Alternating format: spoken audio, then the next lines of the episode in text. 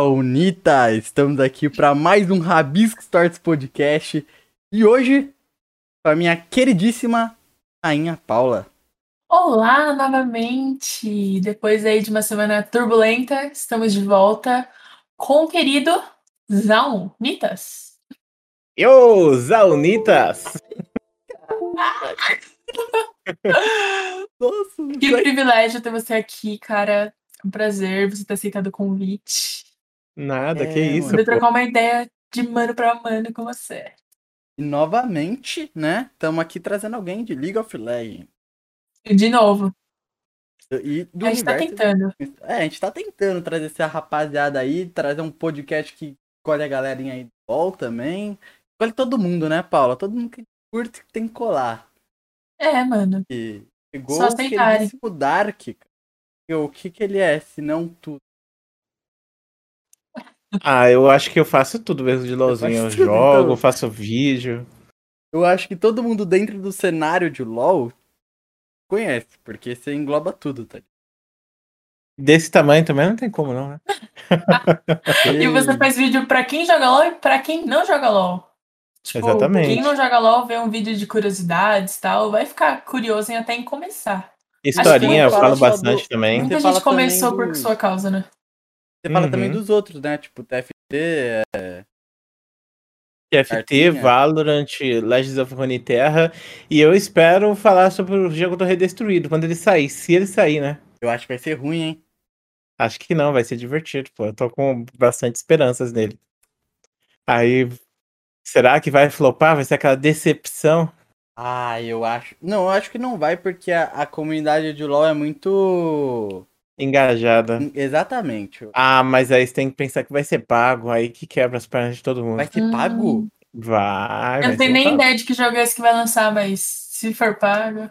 É, vai ser um jogo de historinha do League of Legends que vai custar Hum. provavelmente uns 50, 60 reais. Mano, As e historinhas do acho... Mas o que eu acho que mais pega, porque é. Como que fala? É, eu acho que o- a pegada que é o jogo, tá ligado? Tipo, ele é só um MMO, não é? Não, esse jogo não vai ser MMO, não. Vai ser um jogo de, de. Vai ser um RPG das modas antigas, sabe? Tipo Final Fantasy, só que com a história do Redestruídos. Saca? Tá. Ah, Então, não é o que tem a Miss Fortune, a Ilaoi. É, Você você joga com a Miss Fortune, aí depois você encontra a Ilaoi, aí você chama o Yasuo pro time, ele vem com a Ari, aí você decide quem que vai ficar, se vai ficar o Yasuo, a, Ilaoi na equipe. Então, É jogo de turno, inclusive, eu achei interessante a premissa dele. É interessante, mas eu acho que pra um jogo ser pago, eu, eu não sei, eu acho que a ideia da. da pra Riot não tá faltando dinheiro. Acho que tá, acho que não tá, não. Mas é que eles estão terceirizando também, né? Uma empresa terceirizada que tá fazendo esse jogo. Aí tem que ver qual vai ser. É. Mas, sei lá, gente, eu acho que o esquema do, desse jogo do Redestro é, é o plano que eles estão, né, de fazer um. Como posso dizer? Um mega lançamento, né? Que eles estão fazendo agora uma mega narrativa em torno do Redestruído, dessa, dessa avanço da ruína e coisa do tipo. Aí eles pretendem trazer no final agora uma história, falar mais sobre, coisas do tipo. Eu vou até Ah. dar uma pesquisada, porque quando eu era menor, assim, tipo, quando eu jogava LOL, que eu não jogo mais, eu gostava bastante de acompanhar as histórias dos James e as historinhas, né? Eu acho que é o que eu gosto de League of Legends hoje em dia é a história, tá ligado? Eu não tô, É. eu não tô jogando mais tanto porque. Meu, eu não sei, eu só. Eu acho que eu não me encontrei mais com o jogo. Né? É, então, quando tá meus amigos reunidos é legal por causa da nostalgia e tal, mas jogar tryhard não. Tá ligado? Tipo, essas paradas de atrás de elo e tal, já passou, saca? Acho que é porque lá é um jogo muito antigo também, né? Já tem 12 anos, gente. Nossa, 12 anos. 12 anos, LOLzinho tem, pô. Nossa, e especial de 10 anos. Foi mesmo. Sai- já faz dois anos que rolou esse especial, hein? Mas o. Acho que muita gente, tipo, joga LOL, aí passa um tempo. E não é que nem Minecraft, que Minecraft. Muita gente começou a jogar Minecraft lá atrás, em 2010, e acabou dando uma morrida o jogo, entre aspas, porque ele nunca ficou morto, né? Mas ele deu uma sumida, e aí agora ele teve um segundo várias pessoas jogando, várias pessoas falando dele, e essas pessoas das antigas ainda têm o mesmo a interação, porque acho que Minecraft é um jogo, ele é perfeita, porque ele é pra todo mundo mesmo, independente da sua Exatamente. idade, né? Eu acho, falo mais Dark, o Minecraft é uma parada que ele se revive. que nem Eu acho que o Minecraft se reviveu por causa. Ele foi um jogo que foi muito movido pela internet, tá ligado? Era Uhum. popular pela internet. Porque ele é um jogo mesmo pra criador de conteúdo. Você pode fazer tudo naquele jogo. Exatamente. E ele é muito fácil de entender, assim, tipo, das pessoas ver e Muito tal, né? interagir. É bonitinho, tipo, tem uns gráficos muito únicos, saca? Então eu acho que é um jogo. É o que eu falo, né? A gente vamos falar que, tipo, o YouTube BR começou a se tornar conhecido dentro dos games com Minecraft, né? É, Minecraft e GTA. Uhum. Esses É. dois jogos no Brasil, meu Deus do céu, são Acho que são sinistramente. os Foi mais. assim, foi assim que eu crescem, comecei, né? inclusive. E É, às vezes eles dão umas baixas, mas nunca morrem e voltam. Tipo, eu voltei a jogar Minecraft recentemente. Também, Tipo, mano. parei mó tempão. E aí, nos últimos meses, eu juntei os dois amigos e fui construir lá uma casinha. E, tipo, tamo até hoje. E aí, só que, tipo, da época que eu jogava, eu já mudei muito. Mas mesmo assim, continua pica o jogo. é, eu também. Inclusive, eu comprei o Minecraft ano passado ainda. Porque eu falei, mano, eu jogo Minecraft há 10 anos pirata. É, Tá na hora de.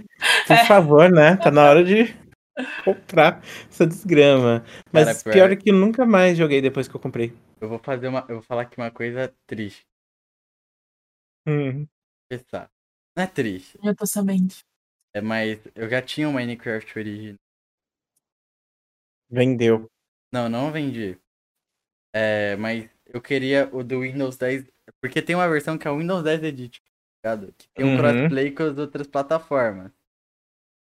Mas o do Java você não pode ter crossplay com as outras plataformas. Eu queria jogar com meus amigos de outra plataforma. Mas tem como você craquear. Só que eu fiquei com muita, tipo. Mano, eu, eu não sei, mano. Eu não consigo craquear um jogo, tá? Não consigo. É, eu consigo craquear tudo. Photoshop é craqueado e tal, mas, mano, jogo eu não Exposed consigo. aqui é ao vivo, hein? O cara trabalha só no Photoshop e não, não paga Photoshop. É muito caro. Quanto tá é. o Photoshop? Ah, o valor é tipo 10 mil, 20 mil, alguma coisa assim. Cacete, usa craqueado. É, então, não tem condições, né? Meu Deus, cara. Deixa eu ver seu cabelinho. Nossa, os, os criadores acho que nem se importam mais, né? Que as pessoas craqueiam. Nossa, pin... Essa Porra. pintinha é importante, estarem. Sei. Mas, ó, falar pra vocês, eu pensava assim, mano, tipo, vou usar tudo aqui pirata, porque tudo pode ser pirata. Mas aí comecei a ganhar dinheiro com o trabalho de internet, né? E eu comprei o Minecraft e eu comprei também o Softwares, pra vocês verem. Não comprei o o Photoshop, obviamente, porque o Uhum. bagulho custa 50 mil reais. Mas eu comprei o. eu comprei o Vegas original. Paguei na o promoção. Paguei na promoção da Steam 1.500 reais. Na promoção, tava em promoção. E o. Cara, mas tem algum motivo eles, eles, esses programas serem tão valorizados desse jeito? É porque geralmente são pra quem trabalha com isso mesmo, sabe? Aí eles. Ah, Geralmente quem compra isso são empresas, tá ligado? É, Entendi. Aí você ganha suporte, algumas paradas assim. Mas ó, falar pra você, não muda nada em relação ao que é Piratex. A diferença, pra mim, foi mais por questão de, poxa, mano, eu trabalho com isso há tanto tempo, né? Então acho que seria injusto eu pegar e olhar, tipo, tudo que eu construí aqui com esse programa e não pegar e pagar pra empresa, porque eu te- Reconhecer, né? Não, É. eu faria a mesma coisa, mas é que se eu pagar, eu fico pobre, né? Então, tipo, é importante assim, eu. Quando eu estiver nas condições, eu, eu vou fazer isso. É, o Windows eu também tava pensando em comprar, só que aí eu falei, mano, tem o Windows gratuito aqui que eu posso usar, eu tô usando a versão free dele, e é a mesma coisa da versão normal. A única diferença é que a versão é, que você utiliza, por exemplo, essa que você está usando agora, essa daí ela tem um negócio de servidor, mas pô, a gente nem usa isso. Então eu, eu peguei e baixei a versão home, você pode usar a versão home sem key tranquilamente. É, verdade. velho. Tá, tá, tá. Daí não dá pra esconder, porque quando eu fazer a live, todo mundo. Não, mas Isso. pega a versão, pega a versão barata, barata não, pega a versão básica do Windows no site mesmo Não, da eu Microsoft. acho, que eu, eu acho que o meu tio que tem empresa, eu acho que ele tem uma quizinha de usar isso, tá ligado? Eu acho, eu Uhum. acho que é só preguiça mesmo que a gente não fez isso. Hum. pedir- É, o é formatar também, né? Aí Ah, então. É, Eu já tô pensando em trocar o PC, porque que nem eu tinha te falado em off, que o, o amigão aqui tá ruim já, já tá ficando velho, então. Logo, logo vai ter que trocar ele, querendo ou não, senão não vai dar pra eu. Não vai ter condições de eu continuar do jeito. Do mesmo ritmo, né? Mas é fogo o computador, né, cara? Agora tá um preço absurdo o Nossa, velho. Eu tava vendo com os amigos as peças, tipo, um bagulho que custava 700, hoje tá 3 mil reais. Sem, tipo, motivo claro nenhum, sabe? Só por causa da inflação de tudo que tá acontecendo. Eu absurdo. tive muita sorte que eu comprei o meu PC, né, um ano antes da pandemia. Então, eu pa- paguei chorando caro, porque eu falei, mano, vai abaixar, tá muito caro os preços, não vou comprar com esse preço. Mas aí eu falei, mano, meu PC tá no limite do limite do limite. Aí eu falei, vou comprar logo aqui as peças novas. Aí comprei tudo novo pra ele, montei um novo PC. Esse aqui eu espero que dure pelo menos uns 10 anos, né? Só que aí, depois que veio a pandemia, mano, aí eu falei, caraca, nossa, Você pagou preço- feliz. E não só isso, eu comprei um Switch também, aí eu falei, mano, Cacete. paguei 1.500 reais no Switch na época, eu Nossa, eu falei, quero muito Nossa. Switch. Uma coisa que eu não consigo. Eu sempre fico, mano, eu vou ter um Switch. Mas, mano, eu, eu olho o ano que tem um Switch e eu já fico, mano, eles já devem estar pra pregar no outro. também tem isso, eu fico ne- nesse medo. Pô, mas o Inclusive, Switch é muito da hora. eu comprei o Switch por 1.500 e na época, porra, tava caro pra caramba. E eu, ah, acho que eu não vou comprar o Switch não, mas eu comprei por 1.500 e passou tipo seis meses, pronto, subiu pra, sei lá, 5 pi... Nossa, Nossa, mil, não sei nem o que dizer. E eu comprei também um PlayStation porque eu peguei usado esse, eu paguei bem mais barato no caso, mas, pô, agora o PlayStation tá 3 mil, 2.500, o Switch tá 5, 3 mil, dependendo da situação, então pra mim foi as melhores compras que eu fiz, mesmo que tenham lançado o PlayStation 4 agora, porque, o 5, aliás. Porque eu penso assim, mano, tipo, você vai comprar o videogame, os caras vão produzir um novo, aí dando-se aquele antigo, saca? Mas, pô, eu não joguei os jogos que saiu naquele Uhum. videogame, entendeu? Então, Então, É. mano, é que a parada é o seguinte. É que nem. Eu admito, Zelda. Não, se bem que esse daí eu falo, não craquei Zelda, ok? porque É emulador de Nintendo. É, depois eu baixei de novo que eu queria rejogar e eu não tinha um Switch, mas eu, eu joguei Zelda inteiro no console dos meus primos. Uhum. Zelda Breath of the Wild. Depois eu tentei, porque eu queria mostrar ele em live, na época que eu tava fazendo live de games, eu queria jogar ele em live porque eu acho um jogo muito da hora de assistir. Tal. Dá pra bater um papozinho gostoso enquanto você joga, porque até pra você ir um ponto ao outro demora. Uhum. Então eu queria trazer isso, mas eu desisti na hora, porque. É aquilo, eu acho que eu não consigo, tipo, rejogar um jogo grande mesmo em. Jogar um jogo. Sim, você entendeu, né? Tipo, eu não consigo rejogar um jogo muito grande de novo. A não ser que o jogo fosse muito pica, que nem a gente tinha falado de The Witcher. Eu consigo. É, aí. eu- Embora que o Witcher eu não, não jogaria, não, viu? Só Cara, de pensar Novigrad de novo, ali Novigrad, mano. Tipo, você joga o Witcher, você fica, tipo, 20 horas do jogo. Tá se divertindo pra caralho em velho, meu Deus, maior lugar do mundo. Aí você entra em Novigrad, aí, tipo, você tem umas 10 horas de quest ali. E as quests é tipo, vai até ali, agora volta e traz pra mim aquilo, agora vai isso aqui ali. Ah, não, pera, agora você tem que trazer isso pra cá. Não, a casa tá assombrada, você vai ter que ir ali. Mas eu Saca? gosto. Eu gosto. Eu acho muito The Witcher é, é, esse pouco de enrolação. É, parece uma. Porque é, é o que eu falo. Ele tem uma parada que eu vejo, acho que é por isso que eu gostei de One Piece. Porque eu não sei se você notou, mas que nem The Witcher tem esses pequenos detalhes dessas enrolações em que você fala, é desnecessário, mas tem uma tal coisa e tal que, que tipo, tem uma fala mais pra frente ou tal ação que só ocorreu por causa daquela mini enrolaçãozinha É. que a gente achava que tinha nada a ver com nada, tá? Uma quest de enrolação que eu peguei. Inclusive, o Witcher é legal porque ele te engana o tempo inteiro. Então, você tá fazendo uma quest, aí você pensa, mano, eu sou o cara gente boa, então eu tenho que fazer sempre as coisas pra ajudar as pessoas. Aí você tá lá ajudando e o NPC tá lá, vai se fuder no final. E aí, tipo, a quest do da torre, eu acho que você deve ter visto essa quest, sabe? Que você vai lá e tem um espírito de uma menina, aí a menina fala, pô, eu tô presa aqui na torre, você poderia me soltar e tal, eu quero sair. Aí você Aí solta eu- dá tudo errado. Aí você, aí eu soltei a menina e pronto, soltei a praga da peste que matou 50% do mundo do Witcher, sério. Quando eu vi isso, eu falei, Nossa, velho. Fiz bosta. Mas Eu- você tem a opção de não fazer isso? Você tem a opção de não fazer, mas a ideia do jogo é tipo assim: você chega lá, aí o, ela começa a falar algumas coisas estranhas, tipo, ela fala, ah, eu tava ali na praia. Aí, tipo, peraí, mas você não tá preso aqui na torre desde sempre? Como que você tava na praia? Pra você Uhum. entender que tá rolando alguma coisa maliciosa ali por fundo. Só que aí você pensa, ah, mano, é uma garotinha, eu vou salvar ela. Aí quando você salva ela, aí ela se transforma num monstro.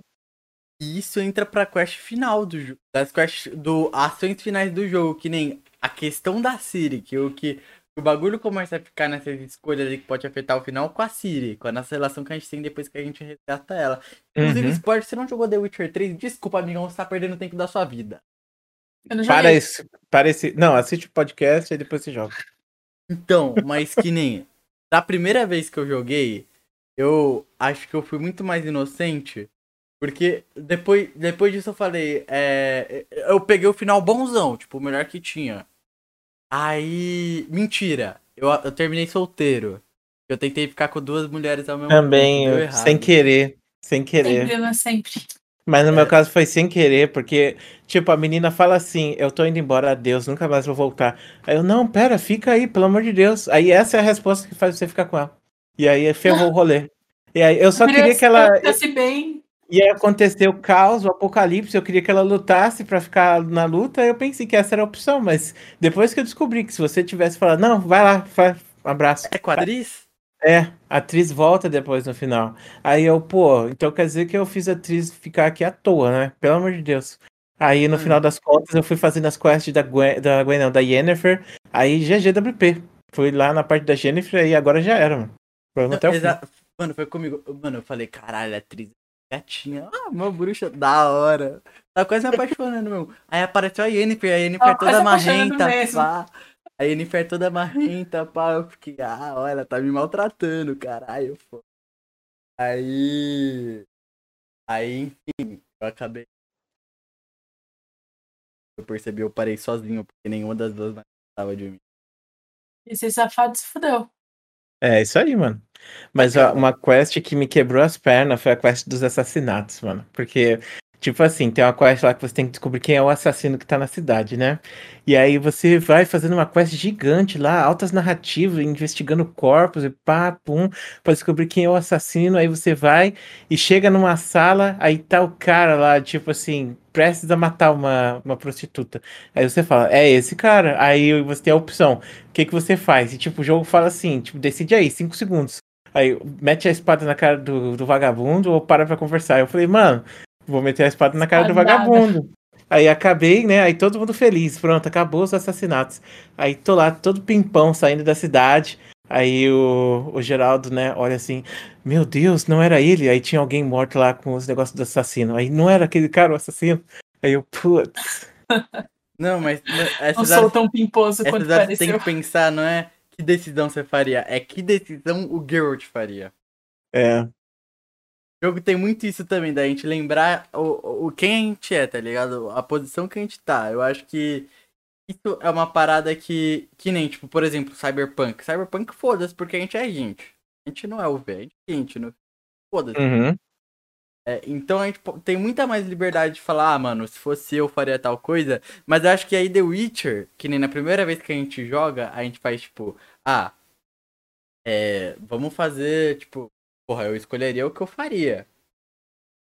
Mas você, depois você vê que o jeitinho certo mesmo de você ter as melhores escolhas é pensar, depois você conhece o personagem, é pensar que escolha o Geralt faria. Aí uhum. muda totalmente o jogo. Aí você vê, caralho, faz sentido que nem o, o, o Geralt não ficar com a atriz. E o Acho Geralt- que não, acho que ele ficaria com as duas, mas não ia- se ferraria no final. Não, ele, ele já ficou com as duas, mas aqui na história mesmo, o Geralt ele ficou com as duas porque ele teve uma perca de memória. Uhum. Ele teve lá uma Tudo- batalha tudo É assim que Falação. chamam agora? É, tudo fala assim, isso aí. ficou com perca de memória. Aí apareceu a Uhum. atriz e ficou. Uh! Ele, uh! Caramba, esqueci que eu tava com outra. É, então, Ai, desculpa, esqueci que eu era casado. É, véi, nu- nunca joguei The Witcher nenhum. E vocês falando deu até vontade, mas Eu acho que atualmente não, não tenho muito tempo, mas irei pesquisar sobre. Ano acho que eu nunca joguei nenhum passado- RPG. É um ano passado- ano passado, por causa de pandemia e os cambal, tava muito estressado. Aí, mano, eu falei, eu tenho que parar. Tipo, eu tenho que parar e descansar. E aí, quando chegou no final do ano, né, eu falei, mano, tô há anos pra jogar Witcher, então é agora. E eu joguei Witcher e foi uma coisa que, tipo assim, ele é um jogo, eu acho que a melhor forma de descrever o Witcher é como se ele fosse um cafuné no seu coração. É assim eu preciso, é. então acho que eu vou começar. Esse. E ele é muito bom em fazer a gente se importar com as pessoas. É. E não é, não é aquele jogo cuzão, sabe? Que você chega lá e toca o terror e GGWP. Não, é muito bonito. E Tipo, a história dele é muito bonita e tem uma parte lá no final que, tipo, você volta para a cidade dele, saca, pra Kaer Morhen e começa a tocar umas músicas e passa um sentimento de paz tão grande Exato. ali, sabe? Tem, e tem sempre aquele, e tem aquele lance durante o jogo da questão ética e moral. Tipo, a gente começa, que nem no começo a gente mata os monstros assim, foda-se. Aí depois entra na, a gente entra naquele quesito, tipo, não é to, a gente tem que matar só os monstros que não tem consciência. Os que tem consciência, a gente tem que lidar eles com uma forma normal, mesmo eles sendo monstros, tá ligado? Uhum. Porque entra naquela questão racial do jogo. Inclusive, para quem leu os livros, o final de The Witcher acaba. É um final triste também. Acaba com Geralt e a Yennefer mortos, queimados pela população por eles serem diferentes. Serem considerados monstros. Uma bruxa, outro é um Witcher. Um bruxo. É um bruxeiro. É um bruxeiro. Então, não, é porque. É porque, na real, esse foi meu tio que disse. Falou que. Na real, é Witcher mesmo, tipo. Criaram essa parada de bruxeiro. Tipo, é o. Não tem um significado em si. Entendeu? Uhum. Entendi. Aí... Não significa bruxo. É que nem se fosse um caçador de bruxas, sabe? Que tem aquele. Tem. Tipo Van Helsing, sabe? É tipo isso. O, Porque o a gente falando assim, Paula, parece que eles eram bruxos, tá ligado? Mas eles têm uhum. nada a ver, tipo, é, com bruxos. Tem... Não faz macumbaria, não. não faz ah, é, tipo assim, existem. Dá pra assistir alguém jogando, né? Tipo, existem pessoas que fizeram gameplays inteiras. Nossa, mas é longo, viu? O jogo é, até hoje ganha prêmios, Paulo. Mas eu acho que eu prefiro assistir do que jogar, porque eu com certeza passaria muito nervoso fazendo escolhas erradas. Não, muito esse nervoso. jogo, é, esse jogo meu, ele tem, ele tem essa Mas questão psicológica. Eu, eu também tenho isso de, ah, por exemplo, nesse caso da quest aí que eu libertei o mal no mundo e matei 50% com a peste bubônica. Uhum. Eu acabei voltando essa quest e chegando lá e falando, ah, é, você me enganou, né? Você vai ver. Aí ah, eu... dá pra voltar? Tipo... Dá, dá pra voltar. Mas mesmo assim, tipo, o Witcher, eu acho assim, uma coisa que ele me ensinou e que eu tenho esse negócio de, ah, não quero tomar as escolhas erradas, eu quero fazer sempre perfeito. Uhum. E o Witcher me ensinou que não faz diferença. Que, tipo, o que importa é você tomar a decisão. E que se, se você tomar a decisão boa, essa pode ser a decisão que faz algo mal para as pessoas. E se você toma uma decisão ruim, isso é uma decisão que também pode fazer o, o, o mal e o bem ao mesmo tempo, saca? Então, no final das contas, não faz diferença a escolha que você está tomando. Porque o que importa é que você veja a reação daquilo que você tomou, como aquilo traz algo bom e ruim. Por exemplo, tem uma quest que tá rolando uma mega guerra e você tem que escolher um dos lados lá que você vai que você vai dar você vai decidir sabe qual vai ganhar. E aí você vai seguir esse lado até o final para você ganhar a quest e você vai saber que aquele é o termi que termina o jogo. Então tipo em um final essa é uma quest que me quebrou assim as pernas porque eu fiquei pensando mano qual desses lados é o melhor? Tipo porque você tem um império que é extremamente avançado tecnologicamente que se esse império dominar tudo ali você sabe que vai diminuir tipo as vai diminuir as divergências que aquele povo tem, as brigas, as guerras que eles têm internas, e vai trazer muito avanço social para eles. Só que ao mesmo tempo, sabe que aqueles caras eles, eles vão mandar em todo mundo, e todo mundo vai se tornar, sabe, vai ser subjugado por aquele povo, por aquele povo do sul. E uhum. se você decidir pelo povo do norte, aí, tipo, termina todo mundo se fudendo no final, e os caras continuam sendo livres, porém, todo mundo se ferrou. Então, o sul se ferrou, o norte se ferrou, e todo mundo fica na pior. Ou você pode decidir que, tipo, role um golpe de Estado lá e entre um cara lá que é super fascista e ele vai conseguir vencer o Sul e ele vai dominar tudo. E teoricamente ele iria fazer o bem para todo mundo, mas mesmo assim, é que como ele, o, é tipo assim, o esquema é que tá rolando essa questão de, de raças lá, porque tipo, Witcher ele é bem realista nisso, sabe? Ele não é que nem o Senhor dos Anéis, que você tem os elfos, né? todo mundo é muito bem aceito lá. Não, no Uhum. Witcher, tipo, os elfos recebem racismo, o, o próprio bruxeiro, que no caso é um ser humano, só que, tipo, ele tomou as poções quando ele era jovem, aí por causa da magia ele teve algumas alterações no corpo dele. E aí ele é mais forte que um ser humano normal. E as pessoas tratam ele como se ele fosse uma aberração. Então você tá andando na rua, você tá ajudando as pessoas, mas as pessoas te tratam mal. E tem aquele lance de preconceito, Paula, porque como que eles fazem uma parada muito fria e tal, é, eles não podem deixar muito a, a emoção decidir as escolhas deles, tá ligado? Então, durante. é, quando eles são crianças, eles passam por diversas. Ele passa por essas diversas fases, além, tipo, treinar e etc. Essa parte de poções e tal, pro corpo deles aguentar. Até porque, se eu não me engano, é pouquíssimos. É, Witchers que existe, porque justamente é mu- muitos poucos sobrevivem, tá ligado? Uhum. A essa etapa. Também porque no- na, no- na nossa história ela se passa depois que rolou, justamente por conta desse preconceito, é declararam uma guerra com os Witchers e eles mataram todo mundo em Kaer Morhen. Passa. Então, tipo, é bem raro mesmo. Se torna um bagulho raro. E por conta desse preconceito deles, por conta das poções, eles não terem emoções, é, é, a, a população acha que eles só matam os monstros e tal pelo dinheiro. E não que eles estão lá pra ajudar eles. Uhum. Acho que que eu vou dar uma olhada em algum vídeo e ir atrás se eu gostar. Só que o nosso personagem principal, ele tem essa diferença que a gente vai vendo ao longo do tempo, que o Geralt, ele é um cara que é bem sentimental. Ele é meio que diferente dos outros Witchers. É, ele fala, não, não tenho sentimento nenhum, mas ele tem um monte de sentimento, na verdade. Acho que todos têm, porque o Vicimir ele parece que gosta muito de Geralt, por exemplo. Sim, tem esse lance também. Depois você vai ver, tipo, a maioria tem. Até pelas atitudes, tá ligado? É. O Lambert é um cuzão e tal. Eu achei que o jogo fosse em primeira pessoa, mas não, não é. Terceira. Acho que eu prefiro o jogo em terceira, viu? Também O prefiro. máximo, o máximo de base que eu. Base não, sei lá se isso tem a ver. Mas o filme do Black Mirror, sabe? Acho que É, é, mais ou menos. é um pezinho ali que eu tenho em RPG. Que- mas se você quiser, tipo, conhecer The Witcher sem ser pelos jogos, tem a série que tá tendo na Netflix. A série é muito boa. A série é muito boa. Hum, não sabia que tava tendo. Conta a história dos livros. E a The Witcher, essa versão dos jogos, elas não são canônicas, né? Eles estão fazendo, eles fizeram um, um novo final pro livro. Eu, como É. eu te disse, acaba desse jeito, os jogos acabam de um jeitinho mais bonitinho. A partir do 3, não, é tudo atualiza, é, avançando além da história que tava no livro.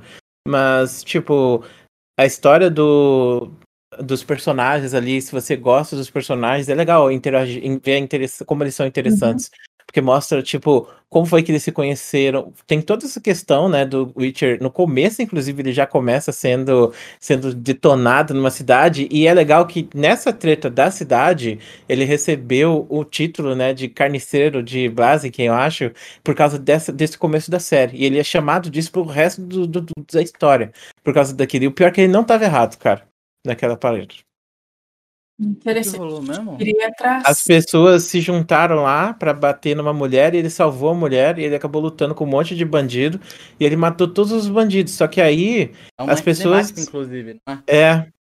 E aí foi bem o começo da série. E tipo, nesse, nessa parte ele vai. As pessoas vão lá e veem, putz, mano, morreu um monte de gente aqui. E foi o. Foi esse Witcher que matou. Então esse cara aí é o carniceiro, tá matando todo mundo. Tipo, E aí ele fica mal visto. Eles não têm aí. O, o Geralt, por exemplo, ele não liga pra o que ele é chamado, tá ligado? Então é meio que. Ele não vai se justificar pela atitude dele, tipo, que chamem. Até porque ele É. já. Ah, Ele, ele é um Witcher também. No, a gente jogando, ele não é um cara qualquer que depois vai pegando credibilidade, etc. Ele já é um cara bem conhecido, ele já é uma figura, podemos considerar até, tipo, lendas, né, pra alguns, que é o Lobo Uhum. Branco. Então já começa com alguém que é- já é conhecido e tal, a gente já é inserido numa história que a gente não sabe muito o background do Geralt e tal. E já tem toda a história, que nem Kaer Morhen, né? A gente não sabe o, o que rolou, mas a gente tá ligado que rolou aquela carnificina toda, tem a questão racial e tal. Tem, o, o- tem próprios Witchers, que nem no segundo, que é o do assassinato do rei, que o cara odeia o humano e etc. Sim, É isso. Odeia o mano. Que isso. Até meu energético. Mas é, Ah, é muito bonito. Eu sou bem off, assim, de jogos. Na verdade, eu. O pouco que eu conheço é por causa do meu irmão, mas meu irmão atualmente não tá jogando muita coisa, porque ele decidiu crescer e trabalhar. Mas, tipo, LOL eu conheço por causa do meu irmão. Eu era bem pequena, acho que eu tinha uns 10 anos quando ele começou e eu fiquei, caraca, que incrível. E aí eu comecei a jogar com uns 12, mas eu ficava muito estressada, né? E uma criança, muito estressada. Vendeu a alma pro LoL já muito Então, cedo. E aí não, eu passava madrugadas e minha mãe ficava desesperada, porque eu falava, mãe, só mais uma partida, 40 minutos. Aí eu às 5 da manhã, aí eu parei de jogar. E aí eu não, não consegui mais voltar. Aí eu voltei só pro. TFT quando lançou. Exatamente, mas aí que tá. É, eu acho que. Não sei, mas rolou alguma coisa além disso? Eu não sei. Eu, nem. É. Dark. É, então. Se não quiser comentar, tudo bem. Não, rolou uma decepção muito grande, porque eu era muito ruim, entendeu? E aí tinha um amigo na esperança de me ajudar. Eu tinha, eu jogava com três amigos. Um me odiava muito, assim, muito de querer que eu, mesmo sendo do mesmo time dele, ele queria que eu me ferrasse muito. Um era só, ah, vamos jogar às vezes e tal. E o outro era, tipo, meu amigaço, que queria muito me ajudar. Só que ele ficou sem paciência também. Aí, tipo, meio que não, não foi pra frente. E aí, agora é literalmente um trauma pra mim, porque meus amigos esses dias me chamaram, não, vamos fechar uma flex, pá, nananã. Aí, mano, eu suava, suave de nervoso, assim. Não, Tipo, mas- Gente, eu não sei jogar, é sério, eu não sei. Eu Mas é suava, eles, realmente, não, porque eu, relaxa. eu lembro daquela vez, Paulo. Lembra que a gente. Fui eu que te comentei. Foi, você ficou comigo e o Rafa só. Uhum. E realmente, tipo, a- gente viu na prática, porque era um ponto que ela não usava nem as skills do nervosa, personagem. É nervosa. tipo, ela só usava Dark. Se a gente falasse, use a skill do personagem, tá ligado? Então eu falei, mano, realmente não sei o que rolou aí nesse background. Não vamos forçar ela, porque pra chegar a um ponto dela não usar o teclado, porque tem que. A gente tem que falar pra ela fazer a parada. Porque teve um trauma aí, teve um, Teve um um trauma bem abuso. grandinho aí. Ah, Mas é muito difícil o LoL por causa do público mesmo, né? É, que Não, Eu- então, é, isso também foi parte do trauma, porque eu tinha 12 anos. E Uhum. aí eu falava alguma coisa, tipo, com o meu pronome, A. E aí os caras me adicionavam e falavam, ah, quer que eu te ajude a jogar? Passa seu WhatsApp. E tipo, mano, não, tá ligado? É e fogo aí isso, né? era muito difícil, muito difícil. Por isso que eu sempre tinha um amigo e ele falava, não, tá comigo, relaxa. É muito. Essa é a parte chata do LoLzinho, cara. E, cara, eu acho o LoL um jogo assim, tipo. Ele é um jogo pra todo mundo, eu acho que joga jogos online. É um jogo que muda muito. Tipo, Ninguém. Tem, eu acho que um dos grandes problemas que a Riot tem é, é literalmente esse, de conseguir pegar a maior parte do público, porque a maior parte do público joga jogos de FPS, coisa do tipo. É muito mais fácil você se situar dentro do FPS, é muito mais fácil você descobrir as regras do FPS. E no LoL, por exemplo, tem muita gente que joga com a tela presa, por exemplo, por anos, né? Porque não consegue ainda pegar essa mecânica de Eu- usar a tela solta, coisa do tipo. Eu acho isso que é uma coisa que geralmente cria esse, esse bolsão. E, cara, esse tipo de jogo, não só o LoL, mas outros jogos de estratégia, são os que mais deixam as pessoas estressadas, assim, sabia? Inclusive, eu fiz um TCC sobre isso, especificamente, sobre Caraca, como as pessoas se sentem, porque na época eu conhecia pessoas que ia jogar jogo assim, como LoL, eu tinha muito medo de jogar LoL também. E aí eu ficava tremendo e tal, eu queria entender por que que isso estava rolando. Então eu comecei a fazer eu não pesquisa. entendo. E eu, tipo, cheguei, eu fiz várias entrevistas e descobri pessoas, por exemplo, terminava o jogo, tinha que tomar banho, pra você noção, porque tava todo suado. Nossa.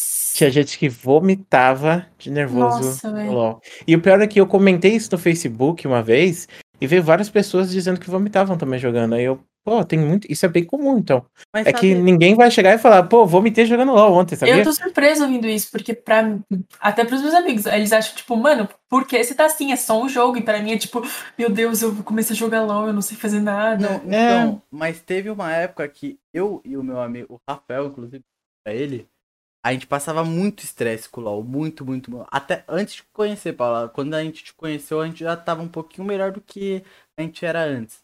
E foi uma parada que eu peguei no tempo que foi tipo, mano, o, o jeito que eu quebrei esse clima pra LoL tornar uma experiência da hora é, mano, eu só tô jogando aqui pra se divertir com os meus amigos. Eu não vou, eu vou jogar do jeito que eu quero, eu não vou me preocupar com, tipo, porra, tenho que tryhardar e etc, dar meu melhor. A pessoa que tá do outro lado nem me conhece. É... E eu, eu, eu só fico puto mesmo quando é um amigo querendo, tipo, mano, tal, não faz tal coisa, mas tipo, mano, joga o bagulho serião, tá ligado? Ganhar uma flex, e, tipo, porra, eu só quero, eu entrei só pra jogar pra me divertir, tá ligado? Aí eu sou marrento e falo, agora, agora que eu vou fazer esse item, por que você falou pra não fazer esse item? É. Acho que muita gente pensa assim, ah, quero jogar um LOLzinho.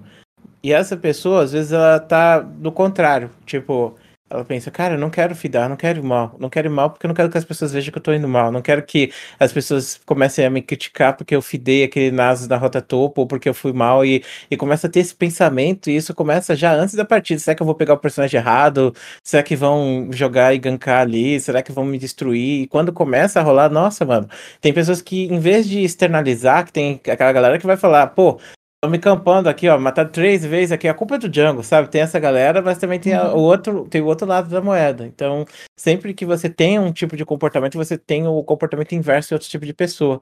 E isso é uma coisa que acontece. Então, tem gente que guarda bastante esse tipo de situação, que não quer, que se sente muito cobrada, que, que vê muito essa cobrança no LoL, porque ela existe, né? Você vai jogar uma partida, principalmente ranqueado solo, as pessoas vão estar te julgando, vão estar te cobrando o tempo inteiro. Então, muita gente Exatamente. acaba tendo então, muita ansiedade por isso.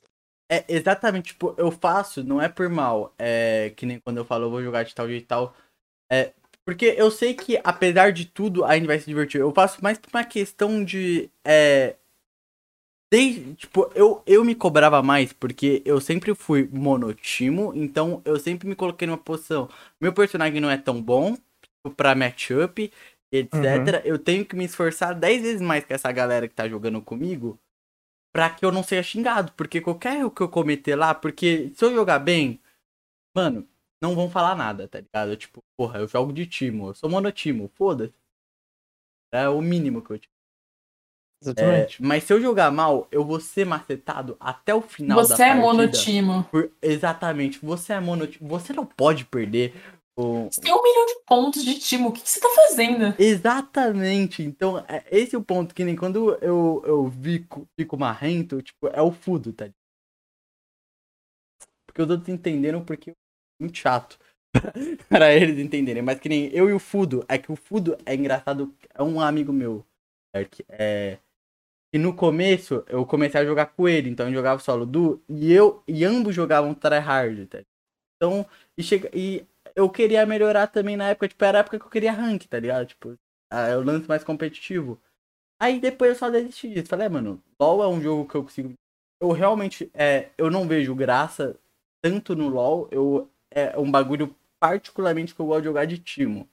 Então eu sou muito mais preso Doente. ao personagem do que ao jogo. é sério, é estranho, mas eu realmente gosto de jogar de timo. Não é tipo LoL. E eu me sinto na obrigação de ver esse carinha uma vez por mês, por exemplo. É uma parada minha. É tipo aquilo que tá na sua alma, né? Você vai ficando longe do time e o time vai te chamando. Você tá à noite deitado dormindo. É tipo. Tá você tava comigo no começo. E você só tá aí hoje. Volte. Só tá aí hoje porque você jogou comigo, tá Caralho, é desfeito eu largar o cara aqui, mano. Porra, poucos, jogam, poucos valorizam ele que nem eu valorizo. Inclusive, é o Arthur tá Lanches na... Brasil. É, inclusive foi assim que eu conheci o Arthur Lanches. Mano. Olha aí, ó, te deu um trabalho mesmo, cara, tá ótimo. Deu emprego, o Timo te deu emprego, você sendo ingrato com ele. Que mano, coisa feia. Pior que eu acho que foi uma amizade. Eu acho, eu acho que nem foi pelo. Porque eu não ganho muito com o Thumb, tá ligado? Porque eu nem cobro, assim, muito por thumb. É tipo, a coisa que eu menos cobro é por thumb. E eu só faço pro Arthur. Porque é uma mão lavar a outra, tá ligado? Tipo, a gente começou uma relação de amizade e eu não fazia thumbs na época. É, que ele pediu pra eu fazer thumbs. Que ele tinha acabado de começar o canal dele no YouTube. Eu não fazia. Você vê as antigas thumbs, tem... porra, são horríveis. É, e eu e você não muito. fazia, né? Ah. Assim. Só falando só se o trabalho é bom, né? Danado. Contratem. Era uma piadinha sobre suas thumbs ser boas, suas thumbs ser boas e o resto não. Ah, não, minhas thumbs não eram boas e o resto era bom. Ah, tá. É o contrário. Entendi. É, as minhas thumbs eram, tipo, ridículas. Porque eu tinha na minha cabeça que, que nem você tinha tweetado há pouco tempo atrás, Dark, que o. Que a- as thumbs de League of Legends são muito parecidas. Genéricas. Exatamente. E eu tinha na minha cabeça que pro vídeo do Arthur dar certo, tinha que ser a thumb daquele jeito. Sendo que eu acho muito mais foda que nem hoje em dia. Eu acho muito único, tá ligado? Toda a estética, até da edição dos vídeos do Arthur, até no. Até nas thumb, nossa única, o nosso único problema é a frequência, tá? Uhum. Eu acho que a gente acaba descobrindo muito. Desta parte, o Arthur é um pouquinho largado. A gente fica se cobrando muito, tá ligado? E aí. Expose de Arthur Lanches largado. Não, calma, a gente vai entrar mais no nosso. Eu quero reviver, eu quero reviver uma treta aqui. Opa! Ih, Precisa dar sua opinião. A Paula, a Paula já tá ligada, né, do que eu vou falar. Já. Ai, que legal. Vou só observar. Então, Ah, Não me envolve em polêmicas aqui. Só o Pixel. Mas falando sobre thumbs, gente, pô, é complicado a thumb de LoL, viu? É, é, é literalmente a mesma thumb. A galera pega a mesma thumb com a mesma fonte do Overwatch ainda, nem é do LoL. Se fosse do LoL até tudo bem, né? Aí eu entenderia. Mas, pô, do Overwatch, gente. Meio foda, né? E o pior é que é tipo assim, ah, quero fazer um canal de LoL, pronto, How to Basic, é tier list, coloca lá as thumb com um campeão, melhores campeões embaixo, com a Uhum. fonte forte, pronto, acabou. Esse é o canal do LoL. E pinta de dourado. Agora estão pintando de roxo também, né? Aí estão fazendo essa diferencinha aí, tem os azuis. Mas mesmo assim, Tem eu acho que vermelhos. Acho que o ideal é, é tentar, não tentar, tipo, óbvio que tem formatos, né? Por exemplo, não tem problema você seguir um formato que já tá consolidado no mercado, você, por exemplo, tier list. Só que eu acho que a pessoa que se destaca é aquela que tenta fazer algo diferente, que tenta trazer uma parada nova pra aquilo. Que nem, por Foi- exemplo, o podcast aqui, que você tem desenho, coisa do tipo. Foi o que eu, ia mencionar aqui no próprio podcast, aleatoriamente, foi um assunto que a gente entrou, né, Paula? Que o. Sim. Que o nosso é um podcast que tem. Surge cinco podcasts toda hora. Uhum. Só que a gente tem aí um tchanzinho que é o desenho.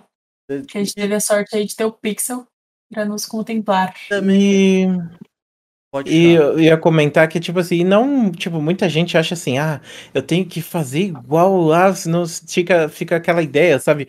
Mas é aquilo, tipo, uma coisa que eu sempre discuti em relação ao competitivo de LoL, inclusive, porque eu já fui jogador competitivo. Mano, se você espelha, sei lá, fulano de tal, sei lá, você quer ser igual um cara dos Estados Unidos, você vai treinar a sua vida inteira, você nunca vai ser, porque o cara é como se ele tivesse um nível à sua frente, entendeu? É como se ele sempre estivesse na sua frente.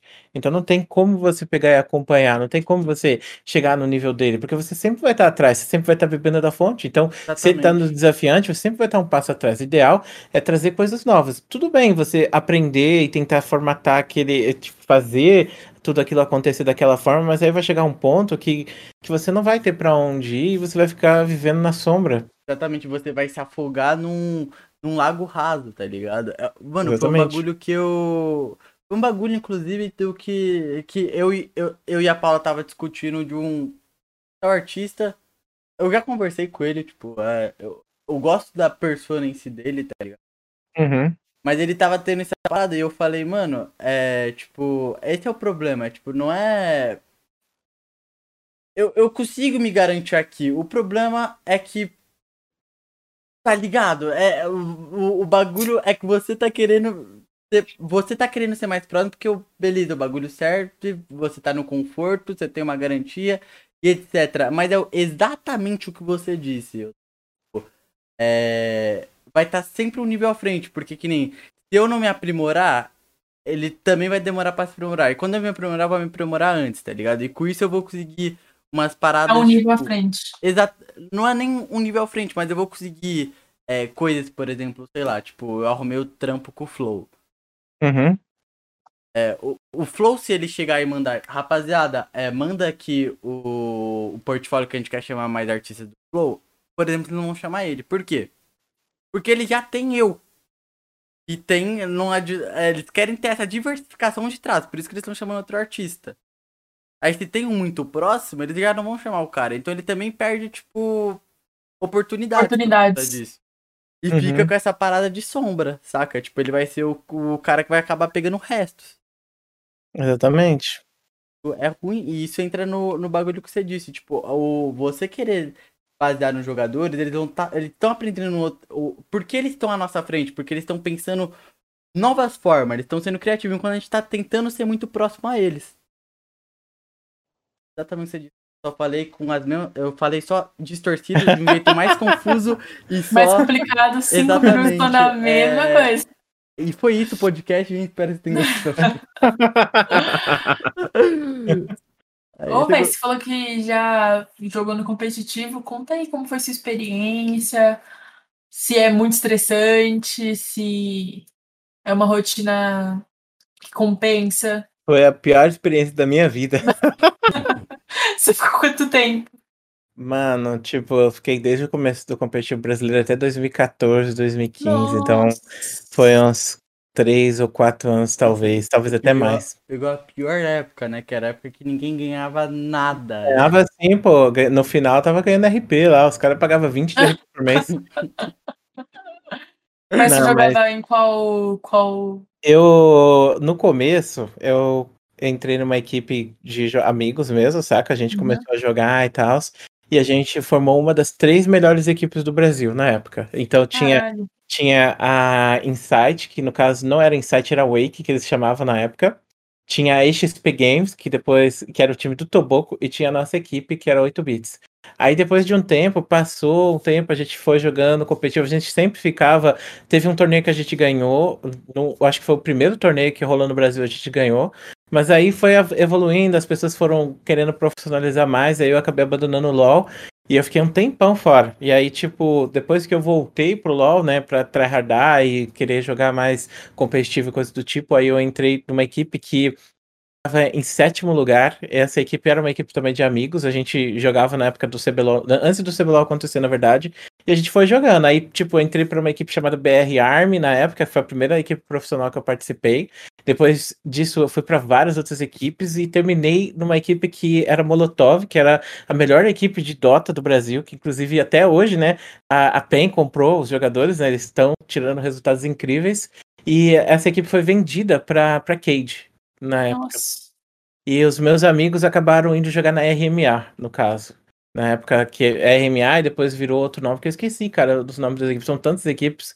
Mas e aí depois viram eu do nada outras, né, velho? É, mas aí nessa época também eu comecei a trabalhar mais com coaching, coisa do tipo. Comecei a trabalhar mais com a série B do League of Legends e lá é tristeza demais, viu? A última equipe que, que eu participei foi a Ilha da Macacada Pirata, que rolou uma treta gigante em relação a isso. Que acho que até hoje deve estar tendo processo, né, por causa do que aconteceu. E porque, tipo assim, a Ilha da Macacada, ela é um grupo do Facebook, certo? Eles criaram a equipe de jogadores profissionais, só que os CNPJs parece que tava no nome de uma pessoa só. Essa pessoa saiu da Ilha da Macacada e e levou a seed do LoL também, entendeu? E aí aconteceu Meu que, amigo. Que ele resolveu demitir, tirar todos os jogadores que estavam na equipe e botar outra pessoa lá, outras pessoas. E juntou com essa loja, que era uma loja chamada Pirates de, eh, de coisas de computação, que era inclusive onde eu trabalhava na época como coach também. Só que aí depois disso eu desanimei muito com o projeto, desanimei muito com tudo, aí eu acabei abandonando permanentemente. Aí eu fiquei só trabalhando com equipes da série C mesmo, ajudando a galera, tipo a Impoliga mesmo. Eu já conversei bastante com o Vini e tal, pra ele continuar fazendo, que ele tá fazendo um trabalho maravilhoso. Foi um processo legal, assim, de que eu sinto que eu tive um pouco de influência, não só no- na série C, saca, mas na comunidade de LoL no geral. Mas é muito triste o competitivo de LoL, gente. É uma coisa que, que me gerou muita frustração, tanto que eu nem comento muito sobre isso, porque eu não tenho Uhum. orgulho dessa época. Eu olho pra trás, eu sinto que, sei lá, não diria pra vocês que eu abandonar, que eu, tipo, se eu pudesse voltar no tempo, eu teria abandonado antes. Mas foi uma coisa que me trouxe muitas mágoas, muitas pessoas ruins que eu encontrei. As piores pessoas que eu encontrei na minha vida foram as pessoas que trabalham no competitivo de League of Legends. Caramba, que loucura. A gente É. não tem ideia dessas coisas, né? E é foda, mano, porque, tipo, uma das coisas que eu mais odeio no LoL é que, tipo, digamos que você começou a jogar LoL, você se tornou jogador profissional, você tá jogando muito bem, está tendo melhores resultados que todo mundo que tá no competitivo agora, você não vai entrar, porque só vai entrar se tiver uma amizade com alguém lá que te chame para participar das coisas, ou pelo menos era assim, né, na minha época, não sei se agora mudou, eles estão com um processo de seleção melhor, mas era, era muito frustrante, porque você pensa, né, que, poxa, vamos dar valor aqui pros nossos profissionais, encontrei vários profissionais maravilhosos nessa época que eu trabalhei. E esses profissionais acabaram saindo do competitivo brasileiro e a gente perdeu eles, entendeu? É Uhum. É tipo aquilo que a gente reclama do Brasil, né? O Brasil aqui muitas vezes é um país complicado e quem tem condição vai para onde? Vai para outros países, né? E os gênios do Brasil estão indo embora. Então o que, que vai sobrar? A gente tá perdendo a nossa mão de obra Tá especializada. É. E a mesma coisa acontece. Eu tenho um amigo, né, que inclusive era o meu suporte na época que eu jogava profissional, ele tá nos Estados Unidos agora, trabalhando com a T-Liquid. Caraca, que da hora. Tem, tem outro amigo que ele tá trabalhando em faculdade lá também com of Legends dos Estados Unidos. Tem outras pessoas que eu conheci que foram pra Europa, outras pessoas que foram pra América Latina, inclusive, acho que tipo, de 2014 pra frente a maior parte assim foi pra América Latina. Teve muita gente que foi embora pra América Latina. Não sei se o cenário lá era melhor, mas poxa, mano, tipo, a gente perdeu muita gente boa, saca? E a gente fica hipervalorizando. Tipo, ah, vamos chamar o treinador lá da Coreia pra vir pra cá. O cara não entende nada de português, Uhum. não entende nada de, de É metagame fazer maior um milagre, ainda. tá ligado? É como se você botasse. Ah, vamos botar o Faker aqui, pronto, agora o Faker vai ganhar. Poxa, Uhum. gente, pra vocês verem como é a situação, tem um cara que veio aqui pro Brasil que o nick dele era Shadow, famoso. Esse cara, ele falou que a pior experiência que ele teve no competitivo na história dele foi aqui no Brasil. E sabe o que aconteceu depois que ele saiu do Brasil? É. Ele tava jogando aqui em equipe. Ele tava numa equipe que era desconhecida, mano. Era tipo uma equipe que era da Kabum, mas depois ele foi pra 58, eu não lembro qual era o esquema, mas de qualquer maneira ele voltou pra Coreia e ele se tornou campeão mundial. Nossa, Ele aqui trocou de nick. nada.